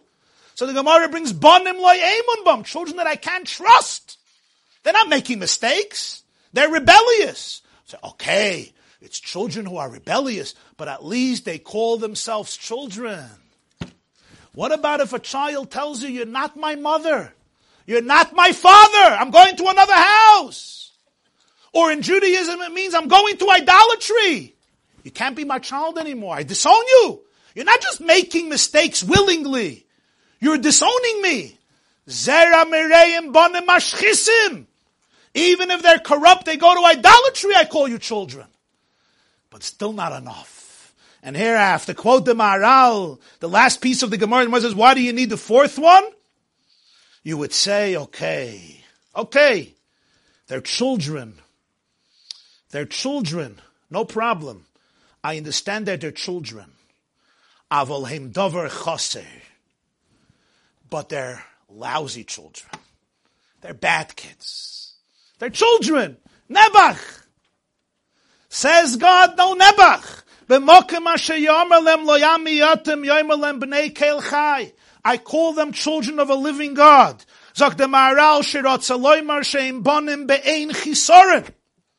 They are children without flaws. What do you mean they're children without flaws? They're not. They ran from me. They disowned me. They're in idols. The Gemara is saying, holchu achar. In their essence, they remain pure, wholesome, sacred, loving, connected, powerful, infinite. There is toxicity that attached itself to them, but it doesn't constitute their core. This is who they are. They are essentially holy. So when God looks at them, He sees beautiful, beautiful children. Children that He's proud of. Ah, He's not proud of them. There's so much not to be proud of. But He knows that's additional. That's circumstantial. It's things that attach themselves to the core of the person and he or she can't identify who they really are. They start living with their shadows instead of with their light. They don't understand their true power, their true essence, their true potential. That's the fourth, the fourth pasuk. And here's an interesting thing in halacha. The Rashba, Rabbeinu Shloime ben Aderes, 14th, 13th, and 14th century in Spain, one of the greatest Rishonim and halachic authorities of history, has Shal Sechuvas Harashba. And in Simon, Kuf Tzadik Dalet, section 194, I believe, the Rashba says, Halacha ki Meir. The verdict is like Reb Meir. Even though usually we have a principle, Reb Yehuda and Reb Meir, Halacha ki Yehuda, here is Halacha ki Meir. Why? Rashba says, look in Jewish history. A Jew who's a mummer, a Yisrael mummer, a Jew disowns Judaism, and then he, he even avoid Zara, he goes to idolatry, and he betroths a Jewish woman, he's Makadish. Does she need a get or not? What's that locha? They say, a goy! Does she need a get? If he was a goy, she wouldn't need a get. He's the chamum, he's a meshumad. What's the halacha? He needs to give her a get. Why? This is a Jewish marriage. So even though he's behaving like a non-Jew, and in some cultures, if you do something a little different, they already call you a goy. Reb Meir says even a meshumad, it's not so simple. Not only it's God calls him my child, he cries for the child, but he's my child. So the Rashba says, you see Allah Reb Meir. Says, why? And he says, because Reb Meir has four psukim of Tanakh to support him. And that's why in this case, the law is like Reb Meir. The Rashba wrote this in the early 1300s. I would just add, sometimes history authenticates a particular view. And if I ask you a question, if you look at Jewish history, whose view was authenticated by Jewish history? They were showing a story went around the other day. You saw? An elderly man was standing at a bus station. A religious Jew. And near him was standing a very secular Israeli listening to, uh, he wasn't listening to my shiurim, he was listening to uh, rap music, but really, you know, interesting type of rap music. I'm not going to copy him because I'm not a, such a connoisseur, such an expert. And uh, the elderly man looks at him and he says, Achi, my brother. And he, Achim, we're not brothers. We're not brothers. He says, We're brothers. He says, We're not brothers. You don't believe what I believe. I don't believe what you believe. You're religious. I'm not religious. You don't recognize me. We're not brothers. He says we could still be brothers even if we dress differently and we disagree. He says, if we're brothers, come eat with me a cheeseburger. Will you come eat? He says, no, I don't eat cheeseburgers. I told you we're not brothers. They get into a whole argument of their brothers, and this young Israeli you could see is very antagonistic, probably because of some interesting experiences he had, which we won't elaborate upon and he's extremely antagonistic and he's really getting under the skin of this man. But you could see this man has age and experience and wisdom. And at some point he turns to him and he said, Hayali Moreh, I had a teacher, a very, very skilled teacher. And he taught me that you and I are brothers, even if we look so different and our belief system is so different. And this young man is intrigued and he says, who was this teacher? And he says, Adolf Hitler. He taught me that you and I are brothers. He didn't distinguish between the Jew, who was a Kaddish B'Gdoshim, a holy of holies, to a Jew who considered himself an atheist, a communist, a left winger in the extreme who couldn't care less about Judaism. But if he had Jewish blood flowing in his veins, Hitler and the Nazis felt that he represented the vermin of the earth and had to be sent to the crematoriums. Why? Sometimes we gain wisdom from our enemies. That he understood that the kedusha ha'atzmis of a yid, that the essential holiness of a Jew has nothing to do with the Jew's actions or lack of actions, and even with what he or she says he believes. Zayid is a If he's a Jew, he's a piece of God, and evil hates him. A person like Hitler, Yamach Shemai, despises him because this little child who doesn't even have faith represents the living God as much as the greatest and holiest Torah scholar and a person full of Torah mitzvahs, Maisim Toivim. The Rashba says halachic Reb Meir. Jewish history authenticated Reb Meir. Ben kach or ben kach atem kruyim bonim. However you want to define yourself, you're still a child. And when a person knows this, that the relationship is always there, that means you don't have to ever recreate your relationship. If you ever go to bed or you wake up in the morning and you feel the relationship is not there, because I did X, Y, and Z, because I made so many mistakes, because I'm such a disappointment. On the contrary, you made so many mistakes because you didn't realize how powerful you were. You didn't realize how powerful the relationship was. You didn't realize how holy you are. You didn't realize how God loves you this moment and how much He invests in you and how much He cares for you. And the Maharal even goes ahead and he continues and he says that this is the answer to the Ramban's big question. The Ramban asks a you major question. What's his question? You remember the question at the beginning of Lech Lecha? Why did God choose Avram Avinu? Vayomer Hashem al Avram, Lech Lecha God speaks to Avram and says, leave, leave your land, go to the land I'm going to show you, I'm going to turn you into a great nation, I'm going to bless those who bless you, the whole world will be blessed from you, I'm going to give you this land. Why Avram? Could you give me a, a little background? You told me there was a man named uh, Terach. He had three sons, Nocher, Avram, and Haran. Okay. Terach died in Haran. Haran died during the lifetime of his father. Suddenly, out of the blue. Where? What? When? Why? How do you know Avram? What did Avram do? So you can tell me, what do you mean? We learned in school that he was thrown into the fire. That's the point. You learned it in school, but it doesn't say in the text. Ramban's question. Nobody is introduced without background. It doesn't make sense. Noach. Doesn't it God told Noach, make an ark? What does it say? Noach motzachein b'nei Hashem. He liked him. He was a good guy. Eila told us Noach, Noach ish tzaddik tamoya, but there is a few words. He was a good guy. He woke up in the morning, he was at Gedaven v'ayid, nish v'ayid v'aguta goya, salakim salach noyach, he was a good man. So God said, listen, Kates kolbosa balafonai, mala ha'aretz chamas, I mean mala ha'aretz chamas, the world is filled with, with chamas, with robbery, with theft, and I like you, I'm taking you. Ois This is just Noach. Avram Avinu is the father of God's people. It's the genesis of the whole continuation of Bereshit Shmois, the whole Tanakh, the whole Torah Shabbat Peh. Something about Avram Avinu. Could you tell me at least he was a good guy? Just say he was a nice man. He was a Balchesed. He was a tzaddik. He believed in monotheism. He didn't worship idols. Epis! Nothing. Ramban's question. I get kasha, no? You never thought of it, right? If you learn Chumash normally, you think of these questions.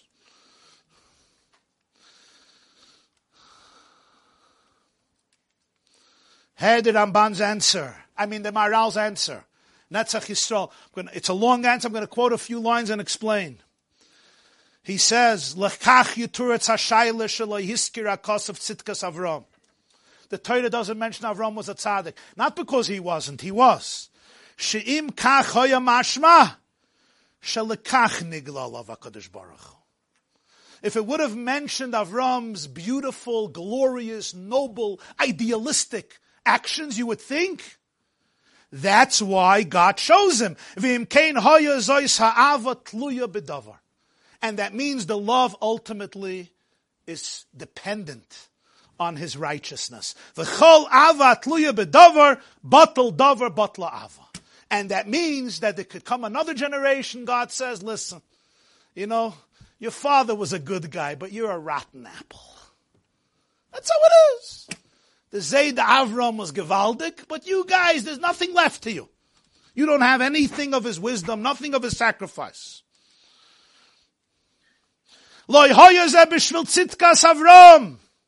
It wasn't because of the tzitkas of Avram, loy maki abchira hazois loy talya b'schus klal, ulekach i efsher sheyiyeh dover ze bottle. The hest, it's something that can't be obliterated. It doesn't say Avram was this and this and this and this, and therefore God said it. Then you would look, okay, you make a checklist, like with a resume. You don't have this, you don't have this, you don't have this, you don't have this, you don't have this. Bye bye, goodbye, Charlie. So he says, no. The relationship is an essential one. The relationship is an intrinsic one. There's nothing I can do to say my mother is not my mother, my father is not my father. I can make believe, I can act that way, I can disown myself, but it's like deciding one morning that I'm not a human being, I'm a horse. You ever did that? Huh? I told you the Meister with Reb Shalom Shvadron. Uh, a Meister. Reb Mordechai Shvadron was the Maggid of Yerushalayim. And he would tell good geschmack stories. And he once said, he would speak with a Yerushalayim, a, a Jerusalem melody. He said, Samol gekommen mir. A yeshiva boy once came to me. And he says to Reb Shalom he says, Ich habe so viel Zar von dem, was ich darf sein, ein Mensch. I'm so in pain from the fact that I have to be a human being. Why? He says, I have to get dressed in the morning. I have to eat with a fork and a knife and a spoon. I have to put on tefillin. I have to bathe. I have to daven shachris, mincha, ma'ariv. He says, I look at the behemoth in the yard, in the farm near my house. There's a cow there. I'm a chaya. They, not, they need to go to the bathroom. Boy, they don't have to start searching. Searching, you try to search for a bathroom here. It's impossible. She wants to eat. She eats. She eats. There's no manners, plates and forks and washing. Doesn't have to go to shul. Doesn't have to learn. Doesn't have to daven.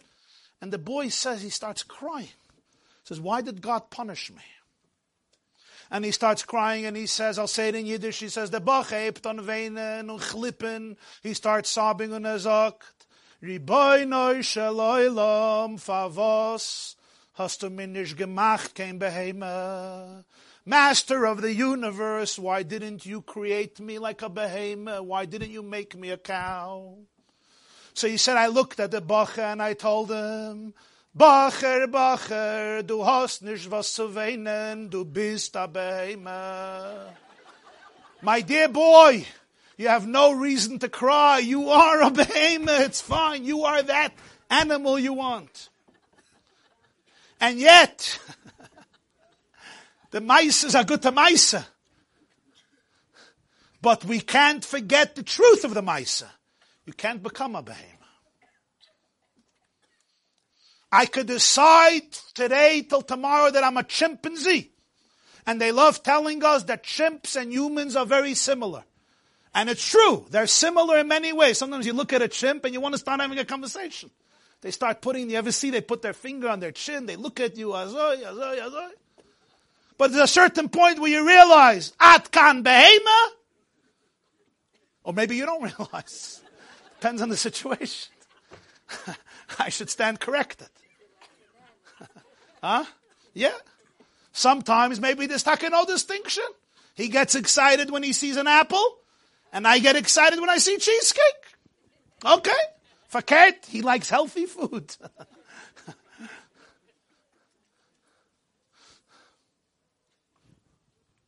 I once met a Jew. He was very, very into evolution. He really believed that we come from apes and monkeys and this. And he was going, he, he didn't believe in Yiddishkeit, so he was going to Shul, to Yom Kippur, he was going to Yisker. I said, where are you going? Said, I'm going to Yisker. Going to Shul for Yisker, he goes, his father, his grandfather, his mother. I say, why to Shul? He says, what do you mean? I want to remember my parents. I said, you go to Bronx Zoo for Yisker. Don't go to Bronx Zoo, stand in front of the ape, the Yiskel, the Kimis, Nishmas, Sabas, Sabas, Sabas, Skeni, Moidi, Virabi, Rabban Shakopen, Agoyla, whatever. She started to laugh. I said, deep down, deep down, I think you know that the apes are not your mothers and fathers. Deep down, you probably know. They say there was a bar mitzvah boy who wanted to give a speech at the bar mitzvah. So you, what do you speak at bar mitzvahs? Like they speak at Sheva Brachas, sugar with yichus. You know, when they start with yichus, every family has to be the most miyuchazdika family in the history of the Jewish people. Because if not, the chassan and kala are going to think it's a horrible mekach tos. To think that the chassan and kala match, nah, that you don't need. The main thing is that the mishpachas should be miyuchas. It's called when people lose priorities. They don't understand. Yichus is a beautiful thing, but the husband and the wife also have to talk to each other. You're not just getting married to your wife's great, great, great, great, great grandfather, who in Hungary was considered the biggest Talmud Chacham in the whole region. It's a nice thing, it's a beautiful thing, but you're actually not going to be able to talk to him every single night for the next 90 years, unless maybe after Tikkun Chatzos, or you're, once you start taking things, you'll be able to start talking to him, because you'll have a miserable marriage. But as long as you're married, the husband and wife have to get along with each other. But people don't realize. They sometimes become infatuated with where the family comes from. It's a good thing. So pashta etc. But you have to know the main thing is the, the, the gavra, nicht nur the chefza. V'hamevin yavin. So uh, some of the men are laughing and some are crying. anyway, so uh, so uh, you have to talk about yichus. So the boy comes to his father, to his mother, and says, "Tell me where we come from." So she says, "He says, no, the beginning." He says, "The beginning." Bereshit bar. In the beginning, God created heaven and earth. He created on the sixth day Adam and Chava. For some reason, they decided to have children. I'm not sure why. And the rest is history, or actually her story. And Avram, Yitzchak, Yaakov, Sarah, Rivka, Rachel, Leah, and we are here today. Okay, he goes to his father. His father was an enlightened graduate of Columbia University. So he tells his father, Where do we come from all the way in the beginning? Father says, Ah, over hundreds of millions of years we have evolved. We have evolved from apes, and they have evolved from monkeys, and they have evolved from other primates. And it all began with some uh, prebiotic uh, gases, uh, pre prebiotic cholents and soups, uh, gases and bacteria, etc., and ultimately developed into a cell. And it took hundreds of millions of years until we're here today. Okay, so he writes all this down in his little notebook or on his little computer, and he comes back to his mother and he says, Mommy, I'm very confused about the bar mitzvah speech. She says, Why are you confused? He says, I want to talk about yichus, where we come from, but I have two opposite, conflicting versions. You tell me that we come from God, Adam, Eve, Abraham, Isaac, Jacob, Sarah, Rebecca, Rachel, and Leah. Daddy tells me we come from chimpanzees, from apes, from monkeys, from bacteria, and from gas.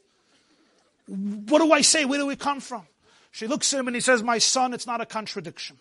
Your father was talking about his side of the family. I'm talking about my side of the family. It's fine. It works. Yeah. So, every person has two sides of the family. But one could never confuse the external cosmetics with the essential core. And therefore, the Maharal of Prague says there's no biography for the first Jew. You know why? A Jew doesn't need a bio. There's no biography. You don't need a bio. If you would need a bio, you would wake up in the morning like many of us. And there's a guy I know, he tells me every day he Googles his name to see how many times he's mentioned on Google. You understand the cholas of a person? He Googles his name and he's looking for his bio. Imagine before you wake up, you first read your bio to decide if you're going to get out of bed. I know people who do that, but they don't have a bio to read. They wait for people to write a bio for them. If Ploni Almoni says something nice to me, I deserve to live today. If not, I deserve to be in a depression today. And their whole life, they sometimes live that way. The first Jew had no bio. Not because he didn't have a bio. He had a big bio. Avram Avinu's resume, his curriculum vitae, his CV was very, very impressive. Trust me. 75 years of extraordinary dedication, productivity, and enlightenment. But none of it is mentioned in God's blueprint for humanity. Because the definition of a Jew has nothing to do with your bio. It has to do with who you are. Essentially, ahafti eschem amar Hashem, va'oyav eschem amar Hashem, hareini es marayich, and this remains your essential self, even when we want to say, loy amiyatim, you're not my nation. I say, bnei kel choy. You're the children, you're the children of the living God. This is what Judaism teaches about a person. This is what Yiddishkeit teaches about the relationship of God to a person, and we keep on saying it throughout davening, not only in the morning, but also in the evening. And that's why the same Hosea, who tells Hashem, choose another people, get married to somebody else. At the end, when he realizes that he didn't want to leave his wife, he tells, in the name, he tells the Jewish people, there's going to be a day, you won't call me Baili. You're going to call me Ishi. You know the difference? Both mean a husband, but Baal means a Baal, a master. And Ishi is, why was Isha called Isha? Ki me ish lukacha. Because they're one. Ishi, my husband, is one with the Isha. Baili is my master. There will be a day you'll realize, stop identifying me as this removed master and realize how deeply, deeply united we are. I'm going to tell you a powerful, powerful word. One of the greatest luminaries in Jewish history is a man named Rabbeinu Gershom Ma'oir Hagoyla. Rabbeinu Gershom, the light of the exile. He lived in Germany, in Mainz. He was considered Rabban Shal Bnei Hagoyla, the whole German, major Jewish community in Germany and France, Ashkenazic Jewry. He was considered its greatest leader. He lived in the 10th and 11th century, so you're dealing with a generation even before Rashi, Rabbeinu Gershom. And Rabbeinu Gershom is known as Ma'oir HaGoyla. And the question has been asked, why did he get the title? Ma'oir HaGoyla, the light of the Golas. You could call Rashi Ma'oir HaGoyla, Rambam Ma'oir HaGoyla, Ramban Ma'oir HaGoyla. None of the Tanoim Ameroyim who lived in Golos, Rabbanon Svoroi, Go'oinim, Rishonim, or Acharoinim, got that title, Ma'oir HaGoyla. Not the author of Shulchan Aruch, and not the other great poiskim of the Ashkenazic or Sephardic world, from the Ran to the Rashba to the Rambam to Reb Chizdoi to Reb Yehuda Halevi, etc., etc. So there's a vart from the Ostrovtzer Rebbe. The Ostrovtzer Rebbe was uh, a Jew, a very great man who lived in Ostrovtz in Poland. He passed away, Tofresh Peches, I think, 1928. Rabbi Yechiel Meir of Ostrovtz. And he says as follows. He says, Rabbeinu Gershom, if you look from a halachic point of view, you can't compare his contribution to Rashi or to the Rambam. And yet he gets this title because Rabbeinu Gershom instituted two things in the Jewish world, among others. One of them was no two wives. He forbade polygamy with Chedim the Rabbeinu Gershom, no two wives. Second takana he made, lo yigarish adam es ishte bal karcha. You can't divorce your wife without her will, without her consent. Rabbeinu Gershom realized how history is developing, and he said, when you could have trusted men, you could trust men. But in a generation like this, you can't I want a divorce. With men and their impulses, they could not do it also. Say, wait, wait, wait, wait, wait. There's a woman here. Just like Kiddushin has to be Midaita, Gerushin has to be Midaita. We're not talking about unique exceptions where the husband or the wife is pchin of Kaifanaisa or Kaifanaisa when it's an impossible situation. Guy gets up, I'm getting divorced. We're not getting divorced. The halacha says, Rabbi Gershom says you can't just get divorced. Says the Ostrovtzer Rebbe. And here's one of the axioms in Jewish thought that we spoke about many times. There's no halacha in Judaism on a physical level that doesn't originate on a spiritual, emotional, metaphysical, and psychological level. In the 1000s, by the time the Gullus has reached close to a thousand years, the Churban of the second Beis Hamikdash was in 70. This is almost a thousand years later. Jews have been so downtrodden and dejected and persecuted by Christian Europe and by the Islamic religion, but much more by Christian Europe, to the point that the church was telling the Jews, there's a new covenant. There's the Old Testament, as they call it, and there's the New Testament, Bris HaChadasha. God is disappointed with you. He made a new covenant.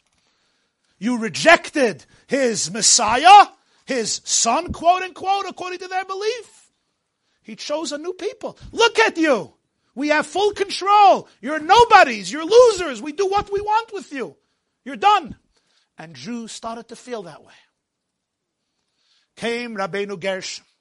And when he instituted the idea of a halacha in marriage, it was a reflection of a spiritual halacha. And the halacha was you can divorce your wife without her consent. In other words, God can't just get divorced from the Jewish people. Did we agree? Did he come to us and say, you were done? Never happened? So he can't divorce us, so we're married. They said, okay, he's married to us, but you know what? He married somebody else. You're married to one, and then you get another one. So one stays, you know, it's good for the pictures.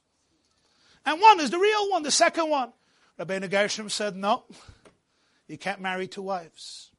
Rabbeinu Gershom was Ma'ir HaGoyla because he illuminated the Goyla. He brought light and hope and healing into the Jewish people. It wasn't just he preached these laws. He preached, he embodied, he taught the Jewish world the truth that there's no such a thing as a divorce between your loving Father in heaven who loves you like crazy, and there's no such a thing even that he married somebody else besides you. That's what he taught. Which, by the way, would explain why the Svardim didn't have this halacha. It's not just a historical geographical geographical difference. It has to do with a spiritual, psychological, and theological difference. Because those years, the, Muslims then were much more enlightened. The Jews in Spain were experiencing the Tur Hazov, the golden, what is it called? The, ah? The golden age of Spain, the Tur Hazov of Spain, that continued for another few centuries till the fanatic Almohads came in and then ultimately the Christians took over. But till then, relatively speaking, I say relatively with caution, you can't compare the persecution that Jews suffered in the Christian countries to the persecution of the Sephardic Jews, mostly under Muslim rule. At that point, in Spain, all enlightenment came from the Muslims. The Rambam and most of the Rishonim in Spain wrote their works in Arabic. They were students of Arabic scholars in geometry, in mathematics, in astronomy, in science, in medicine, in poetry, in philosophy. The Rambam quotes them constantly in Moreh Nevuchim and the others, the other, the other great sages of Spain as well. It was a completely different reality. Today we're dealing with a different reality where Christians, for the most part, have mitigated their approach to the Jewish people, and uh, the threats of barbaric fundamentalism come from the Islamists. But this would explain spiritually why Rabbeinu Gershom's takana was so pre- prevalent for Ashkenazic Jewry. There's a famous story and this is especially for people who come from Hasidic families and backgrounds, like those who wrote me the letters, some of them who wrote the letters, not all of them. The father of most Hasidic Rebbes in Poland is considered the Rebbe Reb Melech, Rebbe Elimelech of Lezhensk, the Noyam Elimelech. And the Noyam Elimelech once said over, each night the Maggid of Mezrich had a student who would stand, sit near his room and learn just to, to stay guard over there in the middle of the night. The Maggid wasn't feeling well, and one night it was Reb Melech's turn when he was a student of the great Maggid of Mezrich, the successor of the Baal Shem Tov. And it was after midnight, and he was sitting near the Mezritcher Maggid's room. And the Zohar says, and it's brought in Kabbalah after midnight, the portals of Gan Eden open, and the yeshiva of Mesivta de Rakia opens, the heavenly yeshiva opens, and suddenly the door opens up. And the Maggid is standing by the door and he turns to his beloved student, the Rebbe Rebbe Melech of Lezhensk. They used to call him Melech, the Rebbe Rebbe Melech, but then they called him Melech. And the Maggid said these words, Herst Melech was mezokte mesifte de Rakia. Do you hear Melech, Rebbe Melech, do you hear what we just heard in Mesifte de Rakia in the heavenly yeshiva? Ader Eberster hat lieb a Rosh Gomer. Punkt er hat Gomer.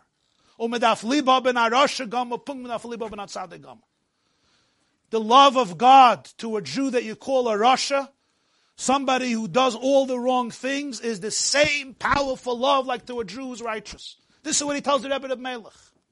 What does this mean? This means that when love is essential and unconditional, you don't distinguish. Do you know of a healthy mother who says, this child gives me nachas.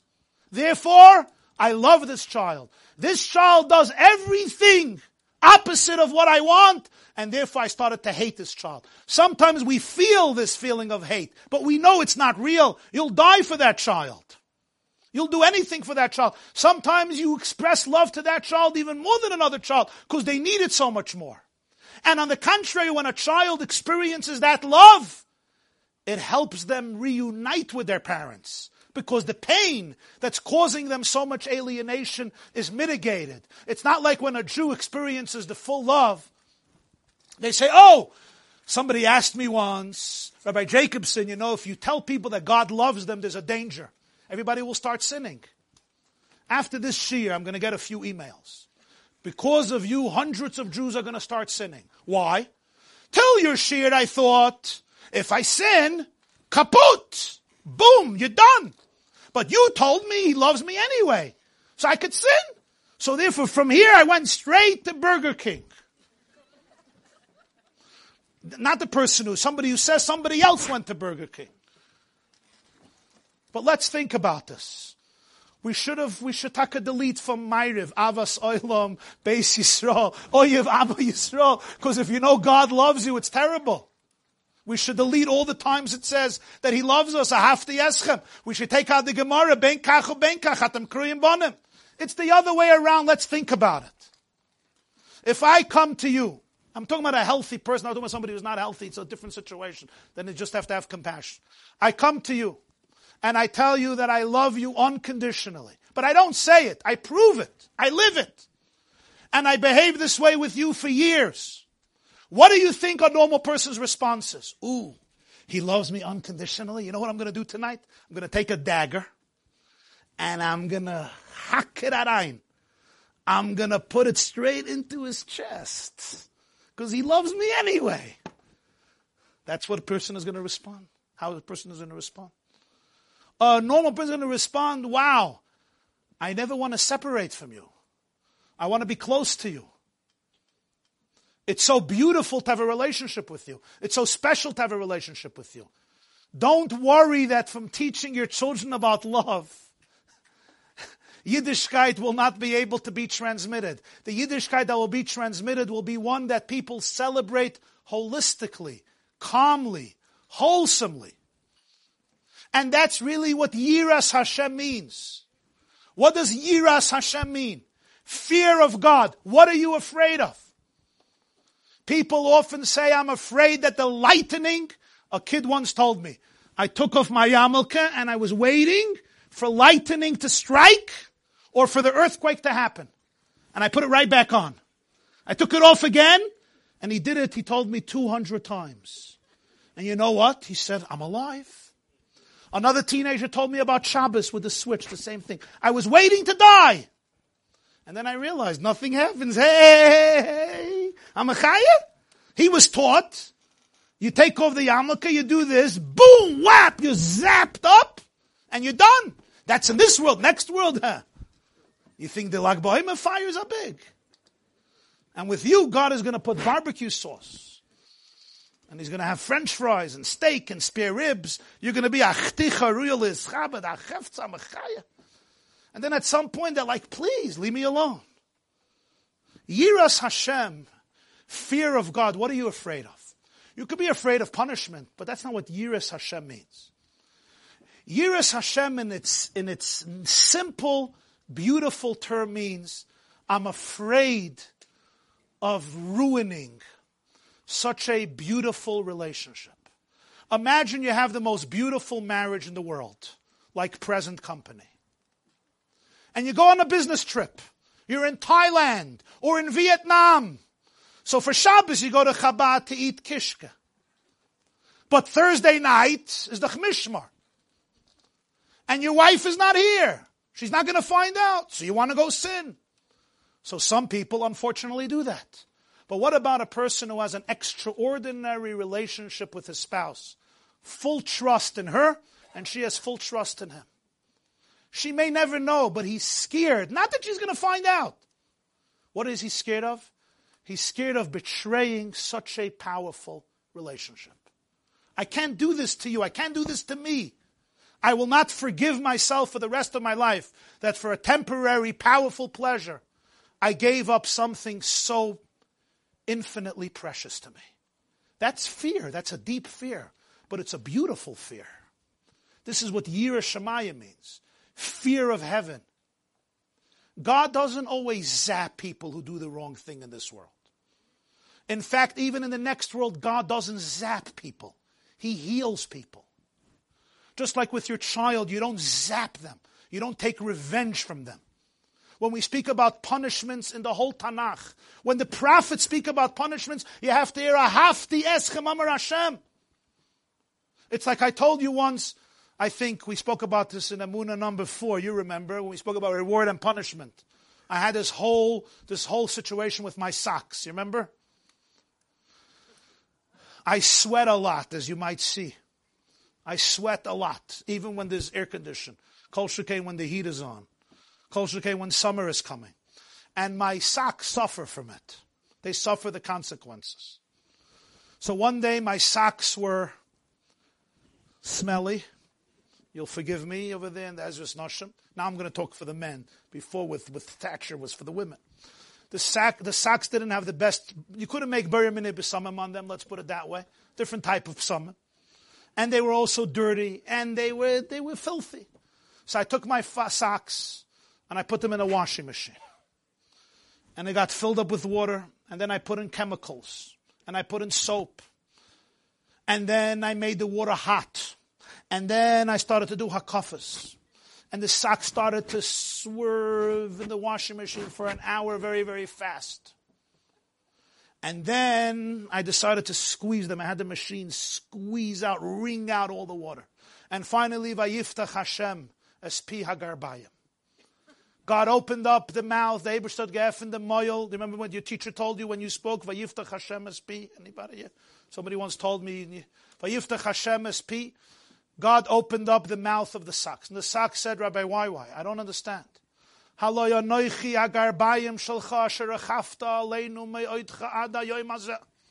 We have been loyal socks to you, 100% cotton, that you have been wearing for years and years. Why would you take us? First of all, you drown us in a pool. Then you put hot water. You put chemicals, you put shampoo, you put soap, and it's not enough to torture. Now you swerve us a million times, azoy, azoy, azoy. Such persecution, such barbarism. I never knew, Rabbi Waiwa, you could be so sadistic. And if it wasn't enough, you started to kvetch and kvetch and kvetch till there was nothing left. And then you have noch the chutzpah to put us on, to use us again. We feel absolutely used and abused. So we went together to a therapist.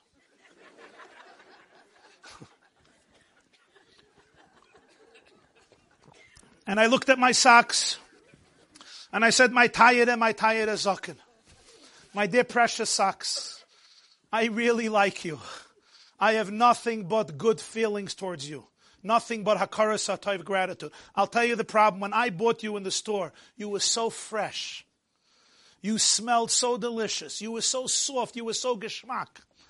And as a result of all my sweating and all my stuff that I do, you became dirty, you became filthy, you became smelly. So I put you into this place to be able to restore you to your innate freshness. Look how clean you are. Look how soft you are. Look how good you smell. Ah, I'm looking forward. And the socks embraced me, and they still sit on my feet with serenity and joy, and we have since had a good relationship. I don't, I did not put my socks in the washing machine to take revenge because they smell. I did not do it to punish and denigrate and destroy the socks. Now, forgive me for my brute and really remote metaphor, but do you really think your soul is treated with less dignity than my socks? Trust me, I don't have deep feelings to my socks. I like them. If you want, I could tell you where I buy them. They're good socks. I like them. I don't think I love them. If I don't have those socks, I'm upset because they're comfortable. But I don't have such deep emotions to my socks. It's not my fetish. Do you think your soul has less dignity than my socks do in my eyes? And Judaism is just God waiting. Oh, He did the wrong thing. Whack, whack, whack. If not in this world, in Olam Haba, are you going to get punished? We always have to understand schar and einish, reward and punishment, as an expression of absolute closeness, of tikkun, of healing, of rehabilitation. When some, if I lie, if I lie, if I transgress one of the mitzvahs aseh mitzvahs loisasa, my soul feels abused. My soul has a stain. My soul is in pain. If I put my finger into the burning stove, my finger gets burnt. Is it a punishment? It's a consequence. There are laws of physical science and there are spiritual laws of science. There's the laws of the body and the laws of the soul. You walk out and it's 10 below zero without a coat, you're gonna get a cold. You jump off a roof, you're probably gonna hurt one of your feet. I utter a lie, my soul is hurt, my soul is stained. There's nothing, a person who lies, they're abusing their soul. A person eats inappropriately, eats the wrong thing. It's something that happens in my body and in my soul. And love doesn't mean that I don't care about you and therefore I allow you to destroy yourself. Love means I want you to be able to be who you really are and who your ultimate destiny is. And that's the essence of all reward and punishment in Yiddishkeit. In this world and in the next world. But never ever should a Jew feel like a hopeless, depressed, crushed, nobody victim who God is disappointed with and hates. He's crazy in love with you and looks at you every morning and says.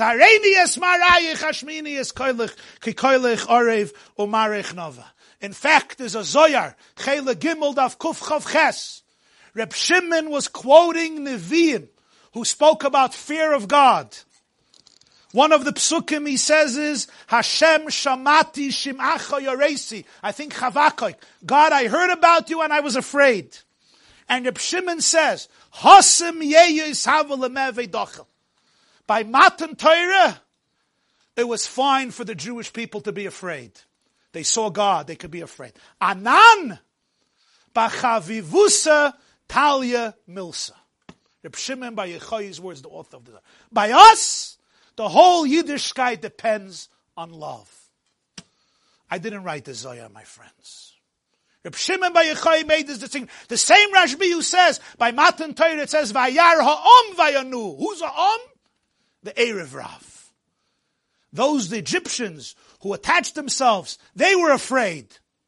Anan we b'chavivus milsa. It all depends on love. Diksiv v'ahaftas Hashem Elokecha. You should love God. Uksiv me'avas Hashem eschem. Parshas Eikev, God loves you. Uksiv in Malachi ahafti eschem Amar Hashem. Rashbi brings three verses to authenticate his claim to his students. And we say this, those who say Tikkun Leil Shavuos, and say the Zohar about Shavuos. I know there's different customs. So you'll see this year in the tikkun that you say if you don't come to my class, and you get to say tikkun al shvus. Unless you could sit at the class and say tikkun if it gets boring. You'll see in the Anan mus. In other words, he's saying, even Yiras Hashem, which is a healthy Yiras Hashem. It's a fear of ruining a relationship. Rashbi says still by us the main thing has to be, the focus has to be on love. In other words, even the fear is an expression of love. I love you so much, I'm afraid to ruin such a powerful thing, such a precious thing. Trust me, children understand this. Children understand this better than adults. Children know truth more than adults. Children understand infinity more than adults. Children understand love more than adults because it hasn't been damaged so much. Children understand this. This doesn't mean there's no boundaries. I don't want my words to be misconstrued. There's always those who say, you heard? This doesn't mean there's no boundaries. This doesn't mean there's, there's right and there's wrong. There's consequences. There's Olam Hazeh, there's Olam Haba. I know about Gan Eden. I even know about Gehenna. we know. It's a perspective to understand it in the context of Yiddishkeit. And this doesn't mean everything in life is understood. And sometimes the love is hard to feel. We spoke last week the story of Iyov. We spoke in number nine. Sometimes one doesn't feel it. There's no question. Life is challenging. One has to appreciate that in every situation there is some love. In every situation, you're being held, you're being hugged, you're being embraced, like a uman, like Moshe Rabbeinu says, like a mother holds her child, like David HaMelech says, I feel like an infant on the arms of my mother. I was in Chicago the other day speaking to a group of young teenagers, boys and girls in high school. And I took questions. And one of the questions that one of the boys asked was, and this is what I want to conclude with, so you don't tell me too many notes. Unless you forgot that story already. He said, Why does God care if we're free? Why can't God say, I'm God, I took you out of Egypt, and the purpose is you could just chill. Do whatever you want, wherever you want, however you want, whenever you want. That's what he should have said. Why does he have to give us, he took us out of slavery to give us 613 laws? Come on. That's love. That's love. So I told the teenager, I said, I'm going to tell you a little story. Somebody bought me a gift iPhone 7. iPhone 7. I'm not so good with uh, updated technology. So I am from the nerds who takes out a manual. I read sometimes the manuals to see Pashat, uh, technically how you have to do it. I look at the manual and I see a bunch of restrictions and laws about how to use the phone. First thing it says, you can't put the phone in the bathtub. You can't take the phone into the pool. You can't put it in the sink. You can't put it into the water. Then he says, I can't put it on a hot steam. It can't be on a radiator. You can't put it in the refrigerator. You can't put it in the freezer. Now, the person who bought it told me it cost $700. At some point, I was reading the manual and I got very frustrated with Steve Jobs so Lahaban Alichtikin, whatever, who gave us the iPhone and gave us the manual. And I'm thinking to myself, okay, I've got it as a gift. But the chutzpah of a person, he charges you $700. Apple is a multi-billion dollar company. And then he has the audacity to tell me where to put it and where not to put it. He's going to tell me not to put it in the bathtub. And I said to myself, free at last free at last. Enough years of trauma and restrictions and repression and crushing my spirit and crushing my freedom. It's my phone. I paid 700 bucks just because I got it as a gift. It's none of his business. Somebody else paid $700. And I have the right to do with it what I want because I'm a free person. I'm not an inhibited slave. Lincoln liberated the slaves. So, after Mr. Jobs, I took the phone and I put it into the bathtub. And I let it submerge in the mikveh for a few hours until I felt like a free man. And then I had to text somebody. And I took the phone, I wanted to text.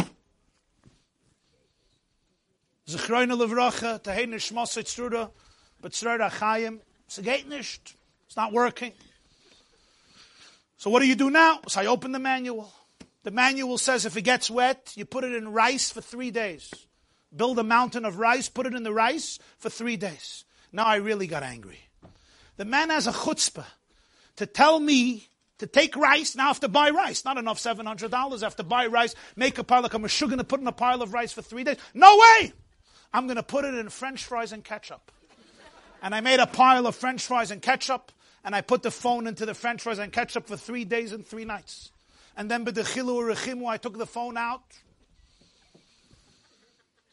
This time I had to call the Chevra Kadisha and the Misaskim and say Kaddish.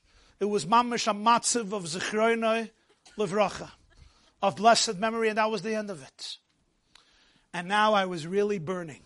The low life not only makes all these restrictions, now my phone is ruined as well. So I went to therapy. Talking about therapy. And after a long, intensive process of introspection and internal work, I came to an ingenious realization that I want to share with all of you intelligent young men and women here this evening. And that is that Mr. Jobs was actually not trying to restrict my life. He was actually trying to enlighten my life, both in terms of enlightenment and in terms of lightening. Why? He said, listen, this is a toy, a tzatzke that we created. I'm the engineer. I made this. As the scientist, let me describe to you its features, its characteristics. Let me just tell you, if you want optimal use of this phone, put it here. Don't put it here. If you put it here, you can put it there. But you won't be able to seize the opportunity of utilizing this phone. At best, it will function in a mediocre way. At worst, it's going to die, it's going to be ruined. Coming from what? From simply describing the nature of the phone. You don't want to believe me? That's fine. But I made the phone, I know a little bit about it. That's what I realized. This is Steve Jobs, a guy in California who was a brilliant, brilliant mastermind of all this technology, and you could thank him for all the time you don't have, and for the fact that your kids don't talk to you at dinner, and for the fact that nobody can have a conversation anymore. You could thank him, which is probably why he didn't allow his kids to have it. Because all the people that create it know what it is. Everybody else gets sucked into it, not them. Shine. But this is the beginning. It's not all but it's the beginning of a perspective I tell the teenagers to understand what Torah and mitzvahs are. The human brain is far more complicated than the iPhone. The iPhone is a pretty nice tzatzka. Let's face it. What this could contain is a lot. But it pales in comparison infinitely to what exists in one brain of the jello three inches that exists in your head and what's contained in that brain beyond mind staggering, pun intended. Beyond. And it's so complex. Who is a person? What is a person? What is the meaning of life? What is the meaning of existence? What is my place in the cosmos? What is purpose? What is destiny? Who am I? Who am I not? So we go to psychologists. We go to counselors. We go to therapists. We go to philosophers. We go to politicians. We go to teachers. We go to gurus. We go to healers to tell us, who am I? Help me calm down. Help me live a life of meaning. And some of you have spent 20, 30, 40, 50 years by these people, tens of thousands of dollars that you could have given to me. It's not such a joke.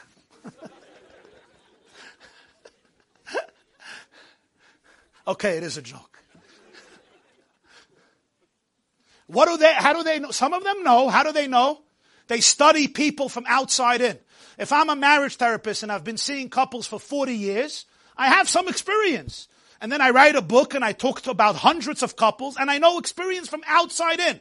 But imagine you can get a map, a blueprint from the one who created the human brain who created the cosmos, who created the planet, who created the human psyche, who created every aspect of our world from the tiniest worm to the largest galaxy. From a blade of grass, a shrub, a bush, a plant, to a rhinoceros, rhinoceros hippopotamus, or the Milky Way. From the Big Bang to a tiny grain of sand or flake of snow. The one who engineered it, the mind behind it, the core behind it. So this creator comes to the Jew and to the person, and here's a blueprint. Here is a manual. And the manual says, listen, I'll tell you who you are. You want to optimize your usage. You want to maximize your life and live life to the fullest physically, spiritually, emotionally, socially, psychologically, in this world and in the next world and in this world. Here is the manual. And I know you make mistakes. And when there's mistakes, you bring out the rice. Unless you're an Ashkenazi and you don't do the rice. So you'll bring out the quinoa. Unless you're a machmir, you get rid of the quinoa, bring out the potatoes. Unless you don't do that also, take out the bananas. Whatever it is. Part of the plan, you make mistakes. Here's a manual that comes from love I'm going to describe to you who you are and the best way to live. Sometimes I may appreciate what the manual says. Sometimes I may not. I still don't know why this can't go in the water. Why can I go in the water and this can't? It's not waterproof. Brilliant. That's a geschmack of art. And I still don't know why rice is so much better than French fries. Both are chazarish of foods. Both are carbohydrates that create sugar in your psyche and make you depressed and lethargic. I love them both. So I know they're both bad. If I would have hated one of them, I knew it was good. I, I love them both. I know. But as I use Seiris Akosov. Not really. But my point is, sometimes I can appreciate it, sometimes I can't. Sometimes I can go to a superficial place, I can go to a deeper place. But no one should ever think for a moment that there's a mitzvah, that there's a law, there's a halacha that has to do with crushing, that has to do with repressing, that has to do with negative. All of Yiddishkeit is an endless melody of Anan b'chavivus Talia Milsa. The essence of Judaism is that the Creator, the infinite Creator, conceived us out of love. He created us out of love. He wants a relationship with us in love, which means a relationship based on choice. Because if it's love, it's always based on choice. A relationship to be there and accompany us throughout all of the journeys of our life through thick and thin. And thus, every Jew has to know God loves you the way you are. And God takes pride in what you can be. Have a wonderful week. Amen. Uh, Bruchim to you. He's still up. Wow.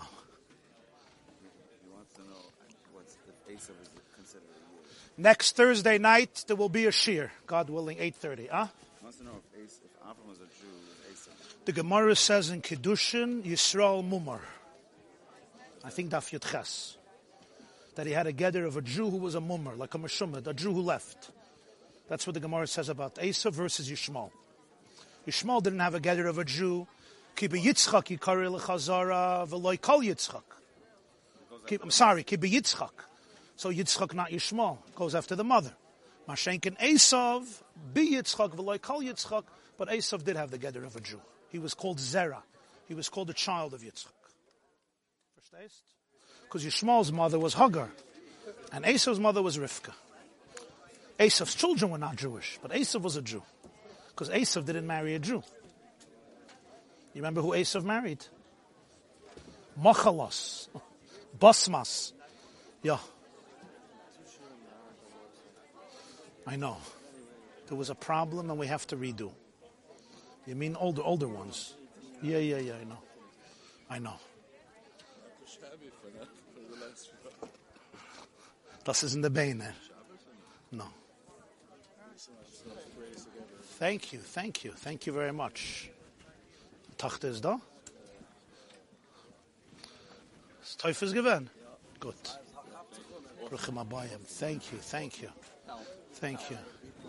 Thank you, thank you very much. Thank you. Yeah, how are you? Shalom Aleichem. Tomorrow, one of your group is from Florida at 9 a.m. Having sentence for very serious. Uh, would you mention her? Maybe uh, this is her name. Sure. Okay.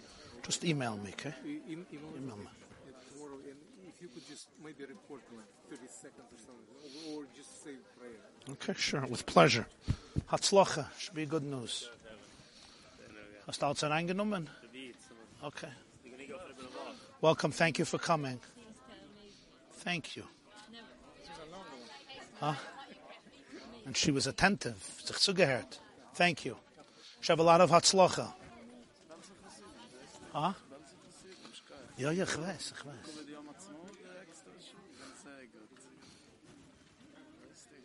Verbracht ein bisschen mit Eilon.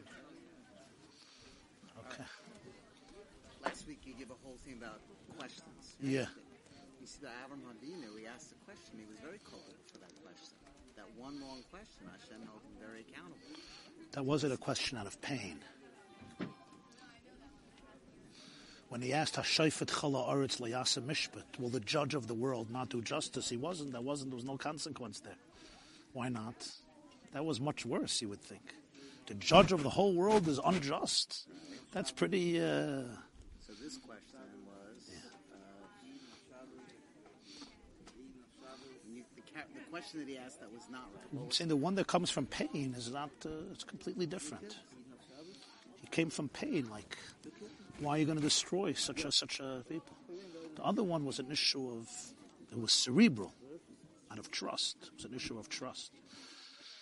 And even there, you know, we always have to understand when we speak about the sins of the others, Chal of great tzaddikim, what does it really mean?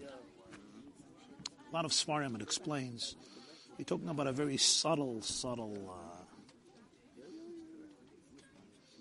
but that's the difference. Yeah. Hatzlacha. I was started speaking. We had a good truth late in the night. Can't imagine going through this as a survivor. Okay. Very enlightening, I have to say that. Thank you. I, I Thank you, that's it. myself. Thank Hanna gehabt. Sehr anuga. Hast du verstanden? Okay, sie meint dir euch, was man geredet. Was ist das? Was Okay, macht gut, das? gut. Das ist Kaid. Habt Da- ihr jetzt kommen sagen? Ah, das ist euch euch. Ja, ja. Ja. I have to say, I was, la- I was laughing at myself at how misconceived some of those ideas were. Hmm. Uh, like, literally like self-reflection and how how dumb the, the whole. I, I- also, I heard that this this this concept of like fear uh, of of Hashem, and that in, in in the fashion you described in the beginning of the speech, that's that resembles some of like paganism and like how the early the early gods was all about how you sacrifice them so Yeah, you appease you. Yeah, Appeasement. The, the, pa- the pagan idea was you appease God. You give him a good meal, and you get him in a good mood. And the tragedy is that some people take that into Judaism. Like they're going to appease God. It comes like Elul, Tishrei. They say, oh, I'll give extra tzedakah to get him in a good mood. I'll say more Tehillim to get him in a good mood. It's almost like appeasing. And it's, it's, a mis, uh, it's a misunderstanding of what we're dealing with. To the point of comical tragedy, yeah. Like when you have a cup that's full to the top, Yeah, it's full. yeah. You start pouring new stuff in there, you're still going to make a mess. No, what's So how do you, how do you solve that problem? Ah, you got to empty out the water. You got to take the cup and go like this and refill new water. Press eject, take out the CD, and put in a new CD. Okay. It's slow, day by day. When you daven, you think about it, you internalize it. Before you do a mitzvah, before you say amen, when you learn Torah, it's a daily exercise. And it's good to talk to somebody about it. It's good to have somebody to talk about it with. You understand what I'm saying? There's only so much memory in the phone. No, no, this phone is infinite. Don't worry. Once you get rid of the toxicity, it's infinite. You don't have to worry. in Sprache, in Moise, in class, in that you have two people driving the same train, and some people come out so toxic, so Yeah. as some people. Great question.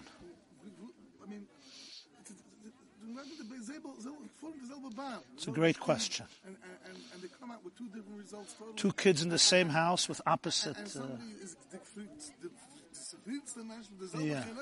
and then the other person gets the same. Yeah, yeah. And, and, and, en het is een andere welt. yeah. So you're talking, you, you, ges- dezelfde spraak, de Gehennen is, is dezelfde spraak, met z'n degen, met Yeah. it, it just, somehow. It, it, You're asking why two children could be taught the same thing and this. Uh, Yeah. it's, I'm I'm not sure if it's a question or not. it's alpi, one of us alpidarka. Different children have different sensitivities. You're looking at the Ongetzate Shechina, this is like that, and that's what has been angepredikt, was Bedarf Tiin Tzate Shechina, which I can't say that it's, that that's wrong either, because this is the Messiah, and, and, and that's also works. It also works. It doesn't, doesn't work. It works. And Shechina, some people, some kids, Rashbi sagt, Anan b'chavivus Talia Milsa.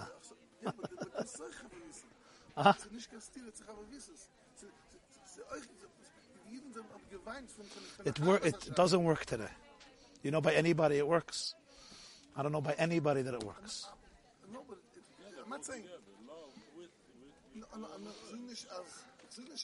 No, no, not the together. Einish is love. If it's not love, it's cruel. Not two together. You understand the chilik? Not stam you punish and you love. Today I'm in a good mood, I love you. Tomorrow I'm in a bad mood, I punish you.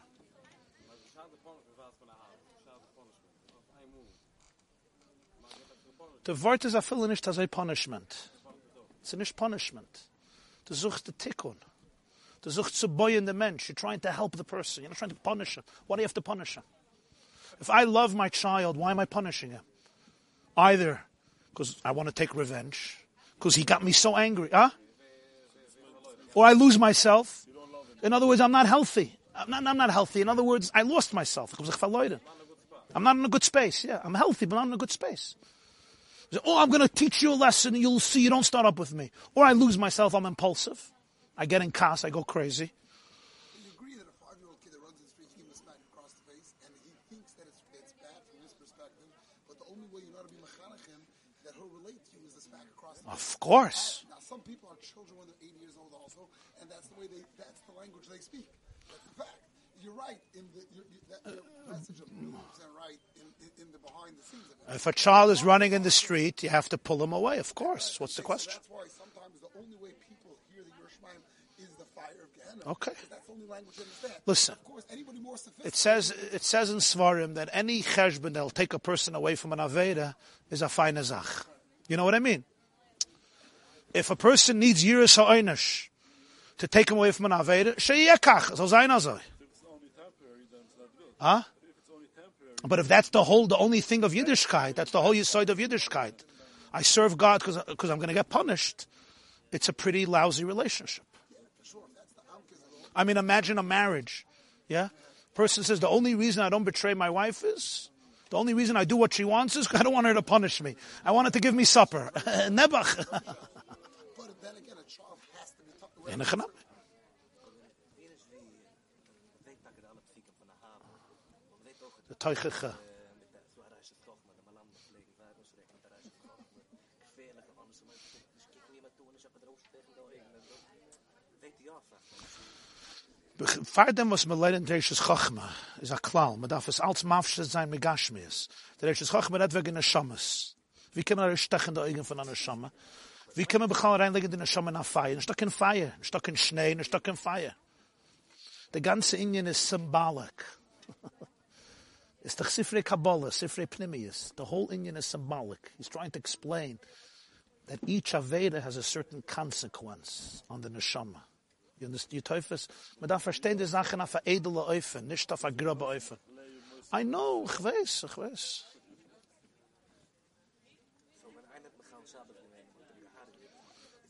Als als stroef nur Als Hatikon, Gemara sagt doch, klar, Chayavi Krisis, Kivan Shekiblu Krisis, is uh, Nifteru.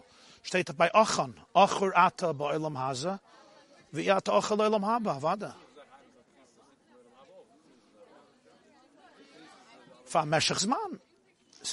Olam Haba in.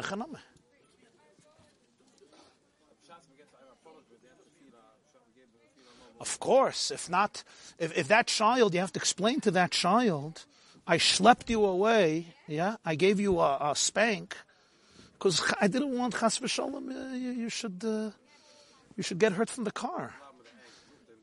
Yeah, you didn't do it because you lost yourself. You did it because you're crazy about the child. It's true at that moment he may start crying because he doesn't know. You're right. He's a five year old. Your baby's holding a knife. You take it away. He's going to start screaming. Yeah, you don't say, oh, give it back to him. That's not love. That's hate.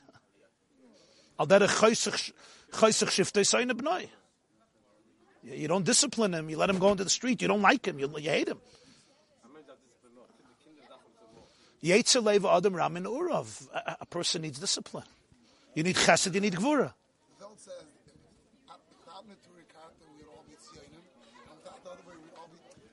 You need balance.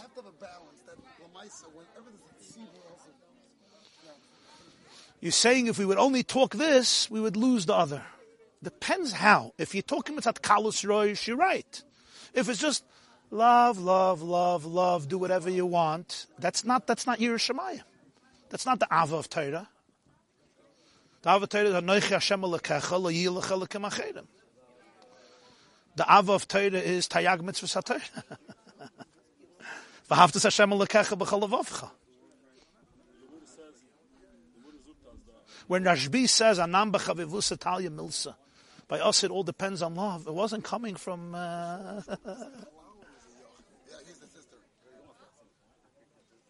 Meducht sich, meducht sich that in the art kufa, anybody that I spoke to, who's a chmasasik in chinuch of youngsters or adults or kiruv of any group, from far right to far left, from chassidim, from litvisha, from yeshivisha, from more modern, a Yiddishkeit that is missing this is very, very weak by people. Yes, go ahead. Baruch to you. Thank you for coming. Thank you. Just so everyone understands, do you think it's true? Like, how can I do tshuva for, how could a person do tshuva for all of Beirut? Why not? And does it, how could he, what could he do to avoid getting punished and not? You do tshuva, it's over. So you do tshuva. Hashem says you do tshuva, it's finished. No more. You don't have to. Ein maskirin loy davar v'chatzi b'yoyim adin.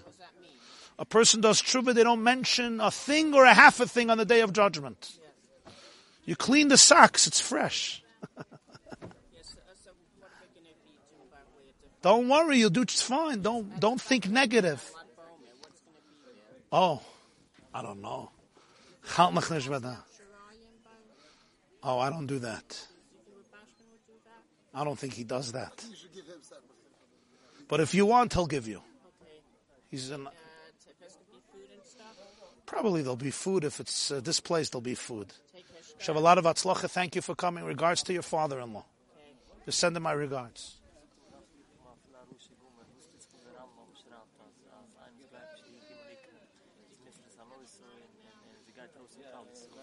Ja. Is das fekte doch in Tanje, in Perik Lamed Beis. Wird amal gesehen? Is de Balatanje in Perik Lamed Beis fekte Scheile. Perik Lamed Beis. Ich war am Linnen bei Gemara a Seda Ayid, was mitzvill des Neusoi. Eh? So da zwei Schittes im Psachem. A de mitzvill des Neusoi, a de mutter des a eh? Aber leut beide. E mutter meil mitzvah. Sagt er, as se nischkin stirre. Da din wa haftal reiche kamoicha. Da din sinne. Das ist ein interessantes Wort. In anderen Worten, der din sinne nimmt nicht weg din ave. Und das bringt sich in eine schöne und es ist eine Reihe von Gemara. Die Gemara sagt, vahafta l'recha kamoicha, brör loy misse jaffe. L'chöre das der Chayid, was ist Chayiv misse, was vahafta l'recha kamoicha. Is de gemocht, das bringt sich in eine schöne. Se muchig von dem, als de din sinne, es sind zwei dinnen, ja, bei ihm ist zwei dinnen. Sa din ave, mit auf lieb haben. Fragt der Balatans, der Chastire. I hate you, I love you. Ich bin, sagt er, der ave ist mit dem, was sie da in Emelikus, chele katoi, wo das keinmal geht nicht weg. Der Sinn ist mit der. Aber dort sagt er ein paar.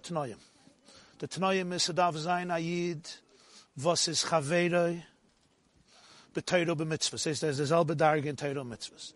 Und Ayid, was hat mir kein gewinn, heichech, heichech, sam Secha, und jener hat mir kabel gewinn, der Teuchicha. Chavetz Chaim sagt, dass, äh, der Gemara, wir wissen nicht, wie zu machen Teuchicha. Dann wird, hast du mir Chiach gewinn, so du verstehst, als er weißt alles, und er tut es, und er ist in deinem Adrege, und du bist nonsam. Und jemalt ist da, hat er. Auf nicht, sagt er, bechlall nicht stock in den Sinne. Verkehrt, oje, was Abrius, und wir karven la Teure, und das. Danach fragt er, ah? Nein, in Tanya, Lamed Beis. Danach fragt er, lechoira, se da Avo und Sinne beide, wie doch sehr schwer.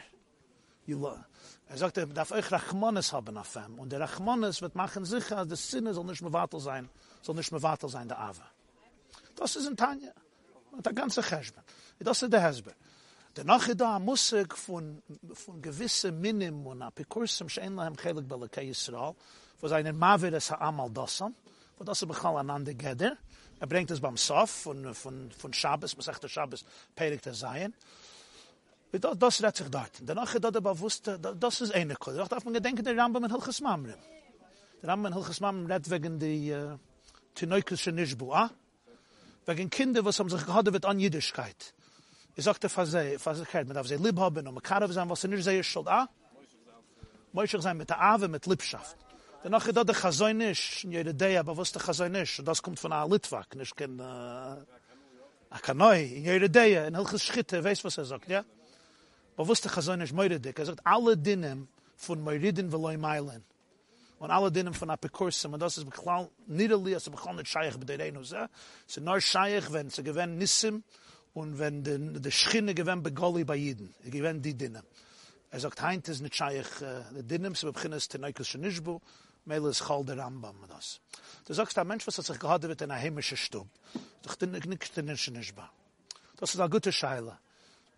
is la lachle meise daf mer reden mit a poisik mit a meide hera was da groese mumche in de jana ich kann sagen was nit le fia nie is deite as a mentsh hat so wir in a heimische stub ken sein technisch er weis was zu tun. Aber be pnimius inside is it oft er as a tinikshnishba so gewen a bach was hat mir amol gesagt. As evet kemon kommen in shul und evet kemon es titten shabbes for was? Weil jede Shabbos in Schul hat er mit sie gemacht mit dem meisten Tatooien. Er kommt rein in Schul, ist das für ihn Trauma und sie gewinnt auf Shabbos. Frag ich bei dir, er ist am Achalo Shabbos? bei ihm, was ist Shabbos? Shabbos bei ihm equals abuse. You understand? So nicht kein Shabbos. Er läuft da weg von Shabbos. Er weiß, was Shabbos ist. Ah? Er läuft da weg. Was Shabbos bringt er auf in ihm. Schreckliche Zechreines. Ist ein Tiffer Achmanes. Ich, ich kann sagen, na, das ist, a, das ist nicht kein Tinnik Shenishba. Es ist sehr schwer nicht gefunden, ein Tinnik Shenishba. Aber du sagst, Kriyas Yamsov, mit Matten Teure, אפשר bist du nicht kein Tinnik Shenishba. Es ist sehr schwer. Chazanish is Masbe, the Minion. Er sagt, was ist die von mir reden will ein Meilen? Er sagt, Heint, a du hargest an Apikoides, machst du die größte Chilul Hashem in der Welt. Das heißt, dass er ist ein Reitzeach, a Mede, a Terrorist. Das ist doch die Nekuda. Das ist nicht Pshat am Mezeta, so Kuss leicht in der Welt. Und er geht gegen den Eberste, er geht gegen den Eberste. Er weiß, bekommst was da ein Eberste. Er, er käme nicht gefüllt, was am Mitzvah ist. Er weiß, was an Avede, nicht gefüllt, was am Mitzvah ist. Also ich weiß nicht, dass du bist mein Tate. Kann ich meuret sein in dir? mit auf der Herren an sich hab a Tate. Der noch wieder. Also ich käme uns gerade Tate, bin ich doch nicht mehr in der. Another 50 kids, and he's, he's showing everybody he can just open and close the line. And you can start telling him, you're right. So you have Okay, to so yeah, so- but it doesn't justify you to say, oh yeah, he's such a sweetheart, to start hugging oh, and kissing him. What you do. You, you have to have Seichel Ayosha, Avada. Of course, in the Yachid, he means he doesn't mean it.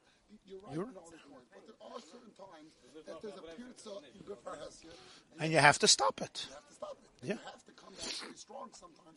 He has to stop it. But also remember, remember that everybody is watching, and a lot of people who are not like that internally are struggling. So the way you behave with that one is also going to be ah internalized everybody else. So you have to, you don't want to act impulsively. You want to act from a place of of of of of Avos Hashem and Avos Yisrael together, which is Hainuach. Remember, I'll give a dugma. It's not in every case. I'm not saying in every case. If Khalila, a child in a family, has cancer, huh? That's fine. If a child Khalila has cancer or another machala, yeah, they don't go to school. They get all the treats in the world. They don't have to do anything, right? And the other kids, Tati, I'm not going to school. Yeah. A healthy father and mother tell that child, listen, we have a serious emergency situation. We're all shluchim together to help this child. Yes, he's going to go through different things that we're not going to go through. We're lucky, but you don't. We, we don't. We don't help them by screaming at that child necessarily and saying, "Oh, go to school." So what we have to do is we have to explain to the other children the challenge we have and turn them all into shluchim, emissaries to help out the situation. So you empower them rather than make them influenced by it. I agree. But I want to ask a question. In Eretz Yisrael itself, Yeah. Wait, wait, wait, but the yesh lachalitis, now when the kid is sick, he understands he's sick and everyone understands he's sick. Now when it comes to ruchnistic situation, Yeah. It's more challenging. It's more challenging, I know. That, that's the challenge. that's the challenge. I know, I know.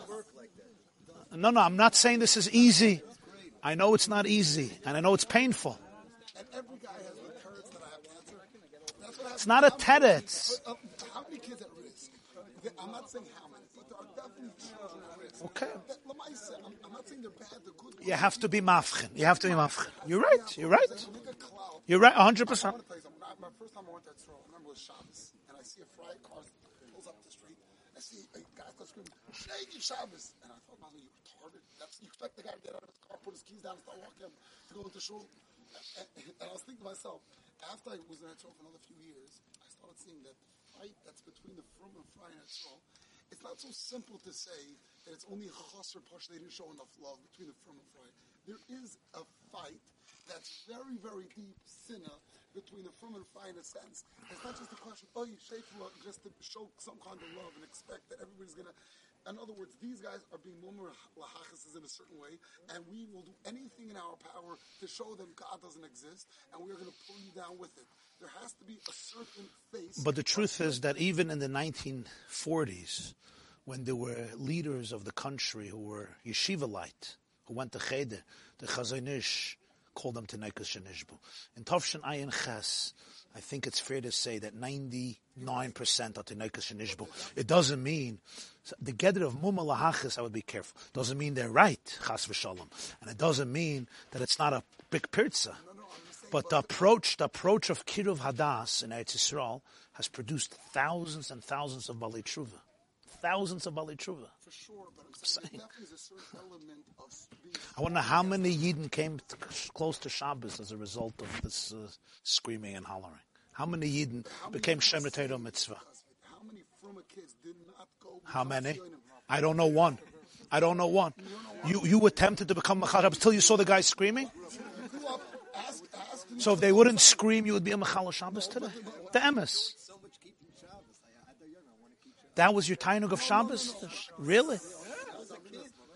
By the way, they're Mazman the rocks before Shabbos. How do they deal with Muktzah? No, not only Ganz Hitzol's Muzman.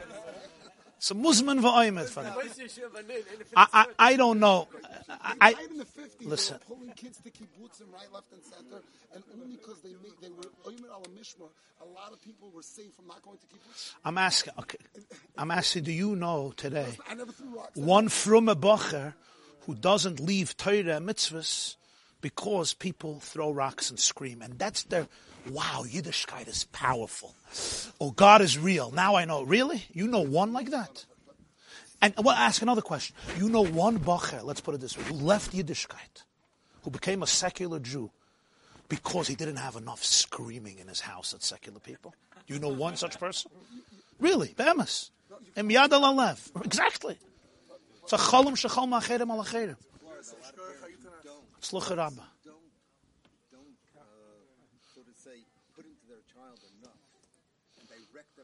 Avada. A steward screaming.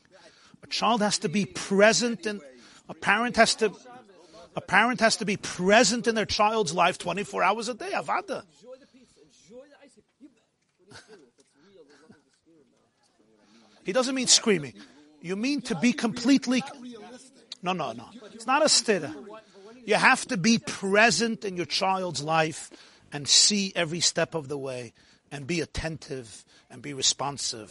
Of course, no question. This fake world we, li- we, we live in, how many parents are really able to build up such a perfect picture that you're describing? Nobody builds up a perfect picture. Listen, we can all grow. No, nobody can be perfect. I mean, and if you have a perfect parent, trust me, it's edge crazy. if you have parents who are perfect, this is a problem.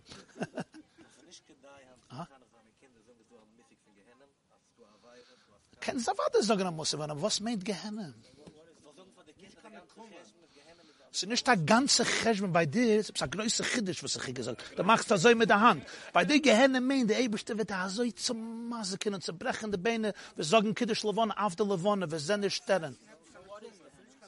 Shekayach.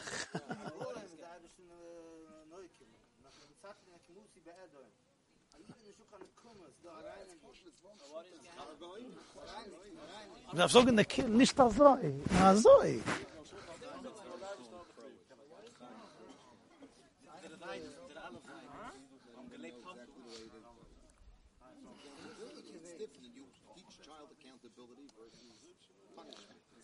It's when you have the most beautiful, beautiful soul in the world. The most beautiful soul in the world, and it gets dirty. The best thing that you would want is when you have a nice, beautiful shirt and it gets dirty. Mommy, please clean it. Mommy, please clean it. Is it clean? I ask you a question. The body is in the grave. A soul is spiritual. Yeah. It also says snow. There's also ice. Pain. What's the pain? When you do a surgery, it's getting Huh? Pain is what your potential you could have been. Okay, I'm sure. It's symbolic. Okay, that's not I share what it means. Pain, the pain is what you I'll give you a dogma. I'll give you a dogma. where you could have been and what you didn't end up Ot. Word from Baal Shem Tov. That's a word from the Baal Shem Tov. That's a word from the Baal Shem Tov. Ah? Kael Hashem, kael. Moide dike word. Ah? The nekama is, wow, Hafiyah. Told us Yaakov Yosef. Says, I'll give a dogma. Somebody has a trauma from childhood. And they go to a therapist, a good one. And they want to heal. What does he do? He brings it up. What happens in the room? You know what happens? Huh?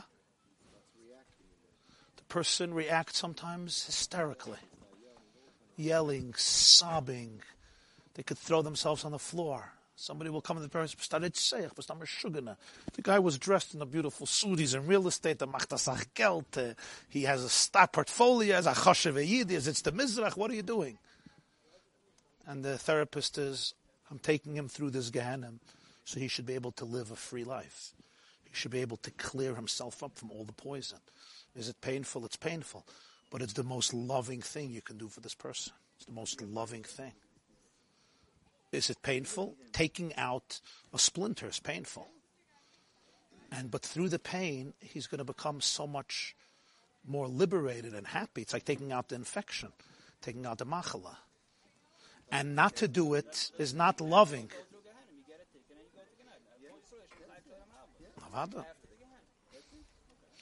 After, es ist nicht Zman, es ist nicht Mokke, es ist ein Kanzer. On his own for whatever he's gone through. And Officially they say bar mitzvah, no? now, right, so this, that's the thing. This whole new This whole new way of malach thinking that we're dealing that with. n- today's nobody's at world. fault. This concept is nobody's example at that you No, no, okay. I knew I misunderstood. I didn't say people are not at fault. People have bchira, fakert. When you realize who you are, you, you have more bchira, not less bchira. When you live in fear, you have less bchira. When you live with power, you have more bchira, not less bchira. That I agree with. I'm saying now, at what point do you say tell a person you made your wrong decision and you're doing something wrong, No, and therefore wrong. Something wrong was done to you, but now you have the power to no, no, that's not. No, he means when he makes a decision. I'm saying when I did something He's saying when he made a I'm saying decision. when I made a bchir and I made a mistake and I do something wrong, I decide I have the most healthy upbringing. I want L'Shem Yichud for everybody here to be Michal Shabbos right now. It's never going to happen. You know that. I never saw it happen. You never saw it In that. our door, you'll never see this. You'll never see this. You will never see this. You're arguing on the mitzvahs You of could s- of what chet is, what, what type it is. The, understand, if a guy sees a, a, a piece of type and he's mistaken for it, he wants to do an Avera, and he had the most perfect upbringing, you tell me that he doesn't have... You said al Hashem Yichud. It's on al Hashem Yichud. It's a taiva. Taiva, yeah. What is that? You, you think, you think thousands of years of Jewish history didn't accomplish anything?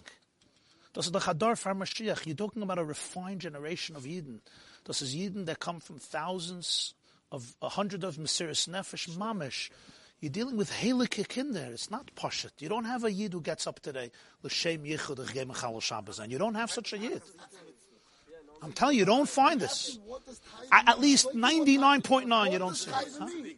I'm asking you a question. I have an iPhone and I'm watching perverted movies the whole night. Explain to me what... Ja, ja, Nachum Chernobyl. Uh, yeah, yeah, yeah. It's a, yeah. Never mit in Herzen. You won't see this. I'm telling you, you won't see it. I see people doing... You won't. Tell me where. I understand that. You won't see it. You will not see it. You will see anger.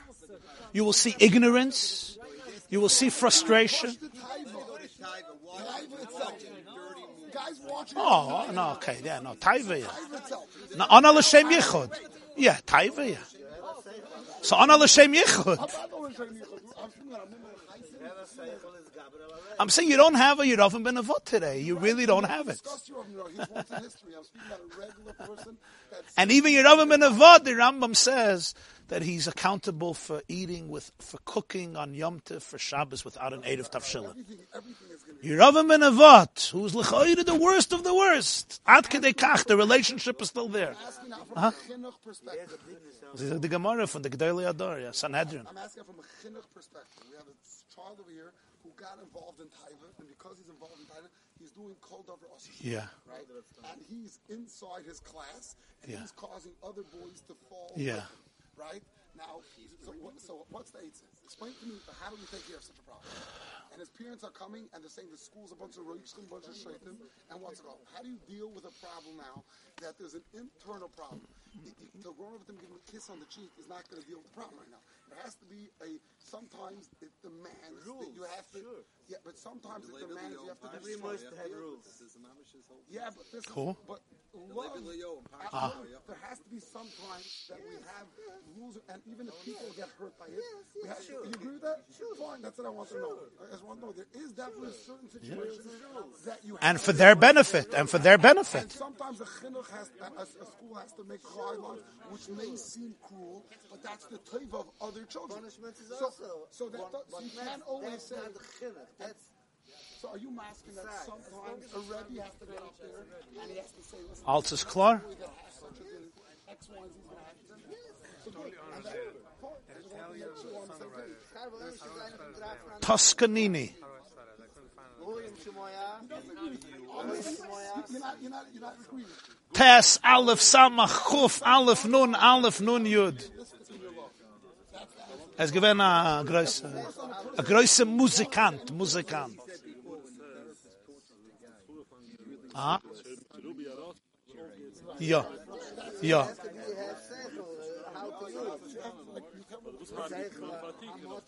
Ja. Misher Rabu Haroitzchin is in stock in Tayalas, in in Tayalas, yeah. Yeah, yeah, yeah. Thank you, thank you. Okay, machen a broch achroina. Thank you. Als teufels gewen. So es machen a broch achroina. If it was delicious, es machen a broch achroina. What, what happens if you Huh? right now, I'm causing everybody else to fall because Who didn't bring it out? mismatch, even if I don't understand it. Which Godel didn't bring it out? Rashbi is nicht kein Godel? The Baal Shem Tov is nicht kein Godel? Malachi, Yirmiyah, Moshe Rabbeinu nicht kein Gdoile? felt wrong with them, and they were, they were a victim. Yes, The Noyim Elimelech, the Witzer the Kedushas Levi, Reb Chaim Balozhene, the Chasam Soifer, huh?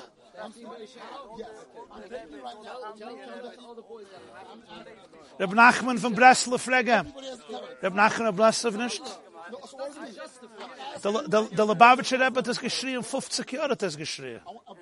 a boy that does not understand, but we see clear that he's causing parad to everybody. else. The only way to have Der Baal Shem Tov mit der Koschnitzer Magid, mit der Noyim Elimelech, mit der Levitzer Baditsheve, mit Reb Nachman Breslau, mit der Chayzim Leblin, mit der Chidusha Harim. It can be repulsive. It can be Du willst auch sagen mehr, mit der Beir Mayim Chayim, ah?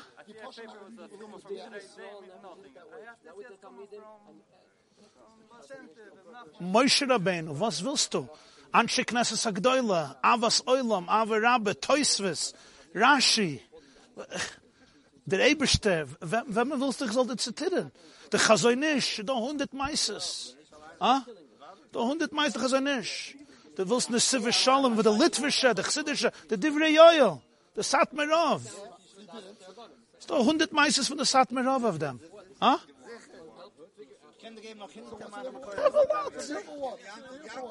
Du willst ne Siver Shalom, Satmerov. It's. I will just do mention. It doesn't stem. I just didn't want to. Der Litwische Rosh Yeshivas und der Chassidische, wer nicht? Welcher Rebbe nicht? Der Bobbewer Rebbe und der Gerre Rebbe, welcher Rebbe nicht? Der Kloisenberger Rebbe, der Modjitzer Rebbe, der Sadegerre Rebbe, der Wischnitzer Rebbe.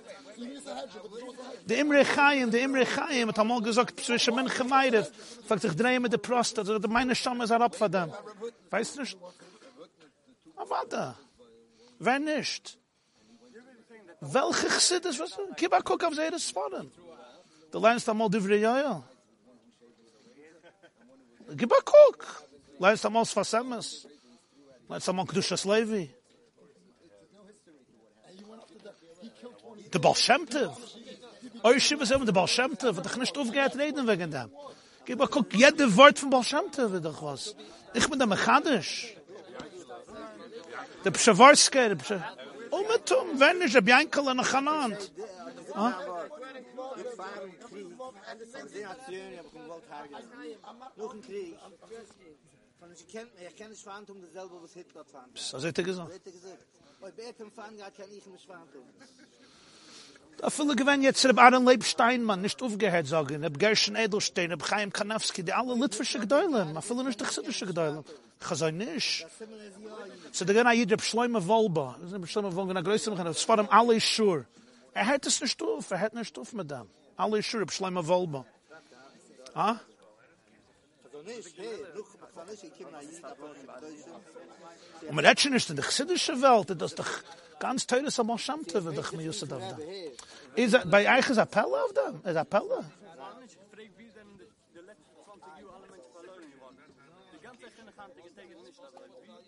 Wie gewinnt ein Kind noch? Als gescholten. Okay, haben sie nicht gelernt, Herr Sabal Shem Tov. Haben sie nicht gelernt Malachi, haben sie nicht gelernt Masechta Pesachim, Masechta Shabbos. Der weiß der Wort von der Meipne Mishlane. Er weiß der Wort von der Meipne Mishlane. Der Skver Rebbe, ja, wer du willst. Der alte Skver. Der alte Skver. Yankel Galinsky was a relative of mine, yeah. From the Smadish, a year before, two years before he passed away, it was Ja. night shift. Got up on Shabbos morning, the bed for line. Mit heiliger Gebräuchheit, die alle, wo sitzen da, ist der heilige Kirege. Er wird die so Yankel in die Schule geworden, der Kirege, Kirege, der Rest der Lura, der Kirege, was zu reden. Ja, ich bin auch nicht geschickt worden. Ich sogar ist ein hartigen Tag. In a Zahn Tag schuffen. Ich kommt alle bis Smadish da, was ist Beautiful. Beautiful. Beautiful. heilige Kuwege, der Kuwege sind noch nicht Beautiful. Ich hab ihn Beautiful. Beautiful. Sehr schön. Sehr schön. Das. A filo di, wo is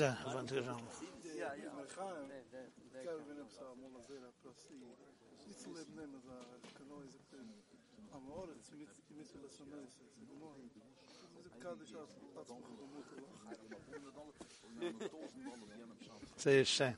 Hoeveel mensen zoals een heilige op oorlog hebben? Ah? Hoeveel mensen zoals een heilige Das ist euch a Tikkun. So again, the Tikkun, you heard what I said before about therapy? Ja, op zijn einde. Verder, die finishes. Ah, the meeste, the Mishnah in Sanhedrin. Ah, but the Gemara sagt doch, Dorshe Rishumis Amru, also viele selber nach Chelik Leilam Abba. Die Gemara sagt doch nicht mit der Mishnah, Dorshe Rishumis. Sagt der Psadik, hak- nicht chsidische Svarim, Sanhedrin. Nicht chsidische Svarim, Gemara nicht chsidische Sefer. A fili Rav ben Avat in Yerushalmi steht, dass er wird sein. Mi be- Ah? Da lernt doch Gemara euch, nein? Sag die Gemara, as dörsch, steht doch auf der Schleuche Malachim, Malachim wa Arbe, die heute sein am Chelik habe, dörsch er der Schumme Samru, jesch lem Chelik alam habe. Ze bezahlt dich hat am de dicke Wort, bis as, kriegt sich mit der Mischna. As er ich sag die Gemara, as da Kasch, aber as er ich sag die Gemara, ich kann sich verlassen auf der Gemara. Nu, es ist nicht kichsidische Seifer, ach man, alatzlan. Ja, bezahlt dich gesagt, im Pri-Zadig, dachte ich, Parshas Boy. Ist ein moire dicke Wort. Er sagt, wo ki yoimru aleichem bneichem, ma ha avoide ha lechem. Ja? Va martem zevach Pesach ul Hashem, no? Rashi, al psuras ha'aretz, wal aretz, al psuras ha'bonim. Kinder. Redt zu, Menschen. Und man sagt, ich wird haben Kinder. Aber warte, vier Millionen Menschen wollen haben Kinder. Das ist doch der. Aber redt zu ein Koppel, was hat nicht kein Kinder, ist Abrache. Was ist die größte Psuda, ist ein ganzer Volk. Das ist auch bei der Chateva, man hat Kinder, Baruch Hashem. Ah, der gesagt das so. Wo hoye kiyemra aleichem b'nei chema avoida azois lechem, redt sich doch wegen der Ben Rasha. Es ist nicht gewinn Bonim, hat gesagt, er wird haben Rishoyim. Aber es ihm der Herd, der Habonim ist, a da seinen Kinder, was la jidach mit und nidach, sie wollen allemal bleiben dovak. So das Dörsche Rishumis, was ist Rishumis? A Rishum, steht nicht klar, machst a Rishum, es ist a Simen, a Simen. So, man guckt einmal auf an Hashem, sagt, ein lechele klelam haba. Aber Dörsche Rishumis, die was kennen jechidische benefesh, die was wissen, der Reuschem she beneshama, der Rishim sehen, der Reuschem von Alakus. Es ist nicht so klar und nicht so abgeteilt, der Deutsche Rishumis, wissen, als erst am Chelige Mama. Ah? Und er teilt das in der Haggadah, ah? Er sagt, das ist der Teil in der Haggadah. Baruch HaMokim, Baruch Hu, Baruch Shenosan Teirelam Yisrael, Baruch Hu, Keneged Arba Bonim Dibri Seir, Echad Chach, ist der Scheiches? So, die, die, die vier Baruch sind die vier Kinder. Ist der Baruch HaMokim. Man sagt der Eberste, man Shalom. Baruch Hu, er ist ein ganzer Nelem, er ist Nister. Aber Baruch, das ist der Rasha. Jeder ist Echad, jeder ein Echad.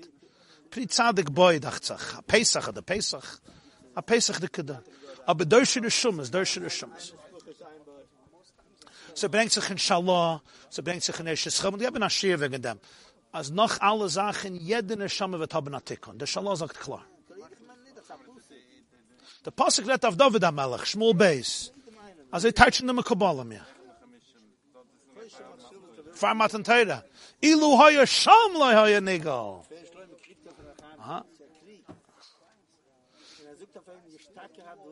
Aber das, was Chelkel haben, das ist doch euch hat Tikkun. Doch euch hat Tikkun. Verstanden? I was talking about you too. That God loves you too. I know. I have the opposite problem. You, he, the other way around. I'm I see. I have positive I see. experience. I actually have in my room a uh, a plaque that says Hashmini et Kolech Yikolech Harei. Nice. Jerusalem, the olive shop in, in Jerusalem, and I had to make It's a beautiful pasuk, huh? And she asked me, "Is that Bashul Chavira?" I'm like, "No." I opened the shir, shir, I showed it to her, and she was like, "Well, wow." So, thank you very much. Yeah. Oh, so I was mechaven, this pasuk was up your alley. I was mechaven to your soul. Okay. Very good. Rabbi Vigdor Miller.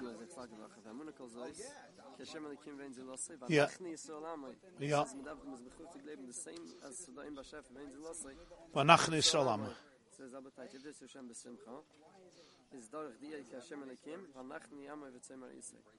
The same Emunah as Hashem Hu Elokim is as tu- uns, uns ge- ausgeklippen. Tzidkas HaTzadik, Hashem Sha'adam Tzorich Lamen B'Hashem Yisbarach, Kach Tzorich Acha Kach Gamken Lamen B'Atzma.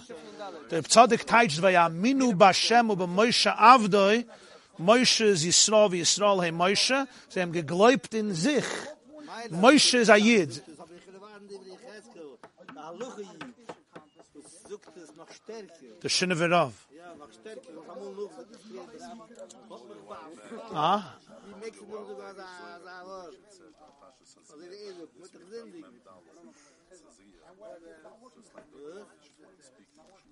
Die Mexen noch sogar so ein Wort. Also der Esel, mit der Gesindung. Der Tennis am Lach und Zeichel. Der Teure ist einmal Fadik im Jäh geboren, mit Rösch mit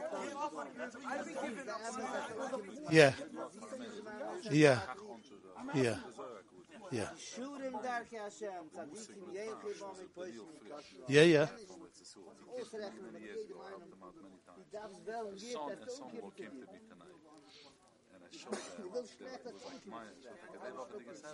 Beautiful. Das nehmen die Welt auf die Welt You told me a few years ago. Yeah. Actually, I was going to bring you a copy of it. Please do. If you look at that, Where is it? Parshas Tazria, yeah? Tazria Mem Dalet. Amud Aleph, Amud Beis. Zoya Tazria Mem Dalet. Ah? Reb Shimon Schwab, yeah. Er sagt er moide dicke Wort auf Keul an neus Chalusha neuchi Shemeya? Keul an Chalusha. Reb Shimon uh,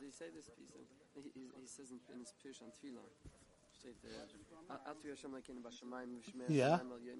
Yeah. Yeah. B'Avram. So ganze Marshal. Kid Samsa says that a first Messiah, wie groß and, and, and awesome the Yeah. Hashem is. Yonim, Tachtonim, Galaxy. Yeah, yeah. I think it's the ganze Brio, that Und Dave sagt, als lege ich azait, ich hab a kleine Avremel, äh, uh, hatte mich heute bei Avram. Noch, Warte so, ja, warte so. die kleine Jidl, Dave Danke, schreibt immer, verständig. kischt immer so. Va'ata va'ata mechayes kulam asisas hashamayim shmei hashamayim. This class is brought to you by theyeshiva.net. Please help us continue the classes. Make even a small contribution at www.theyeshiva.net slash donate.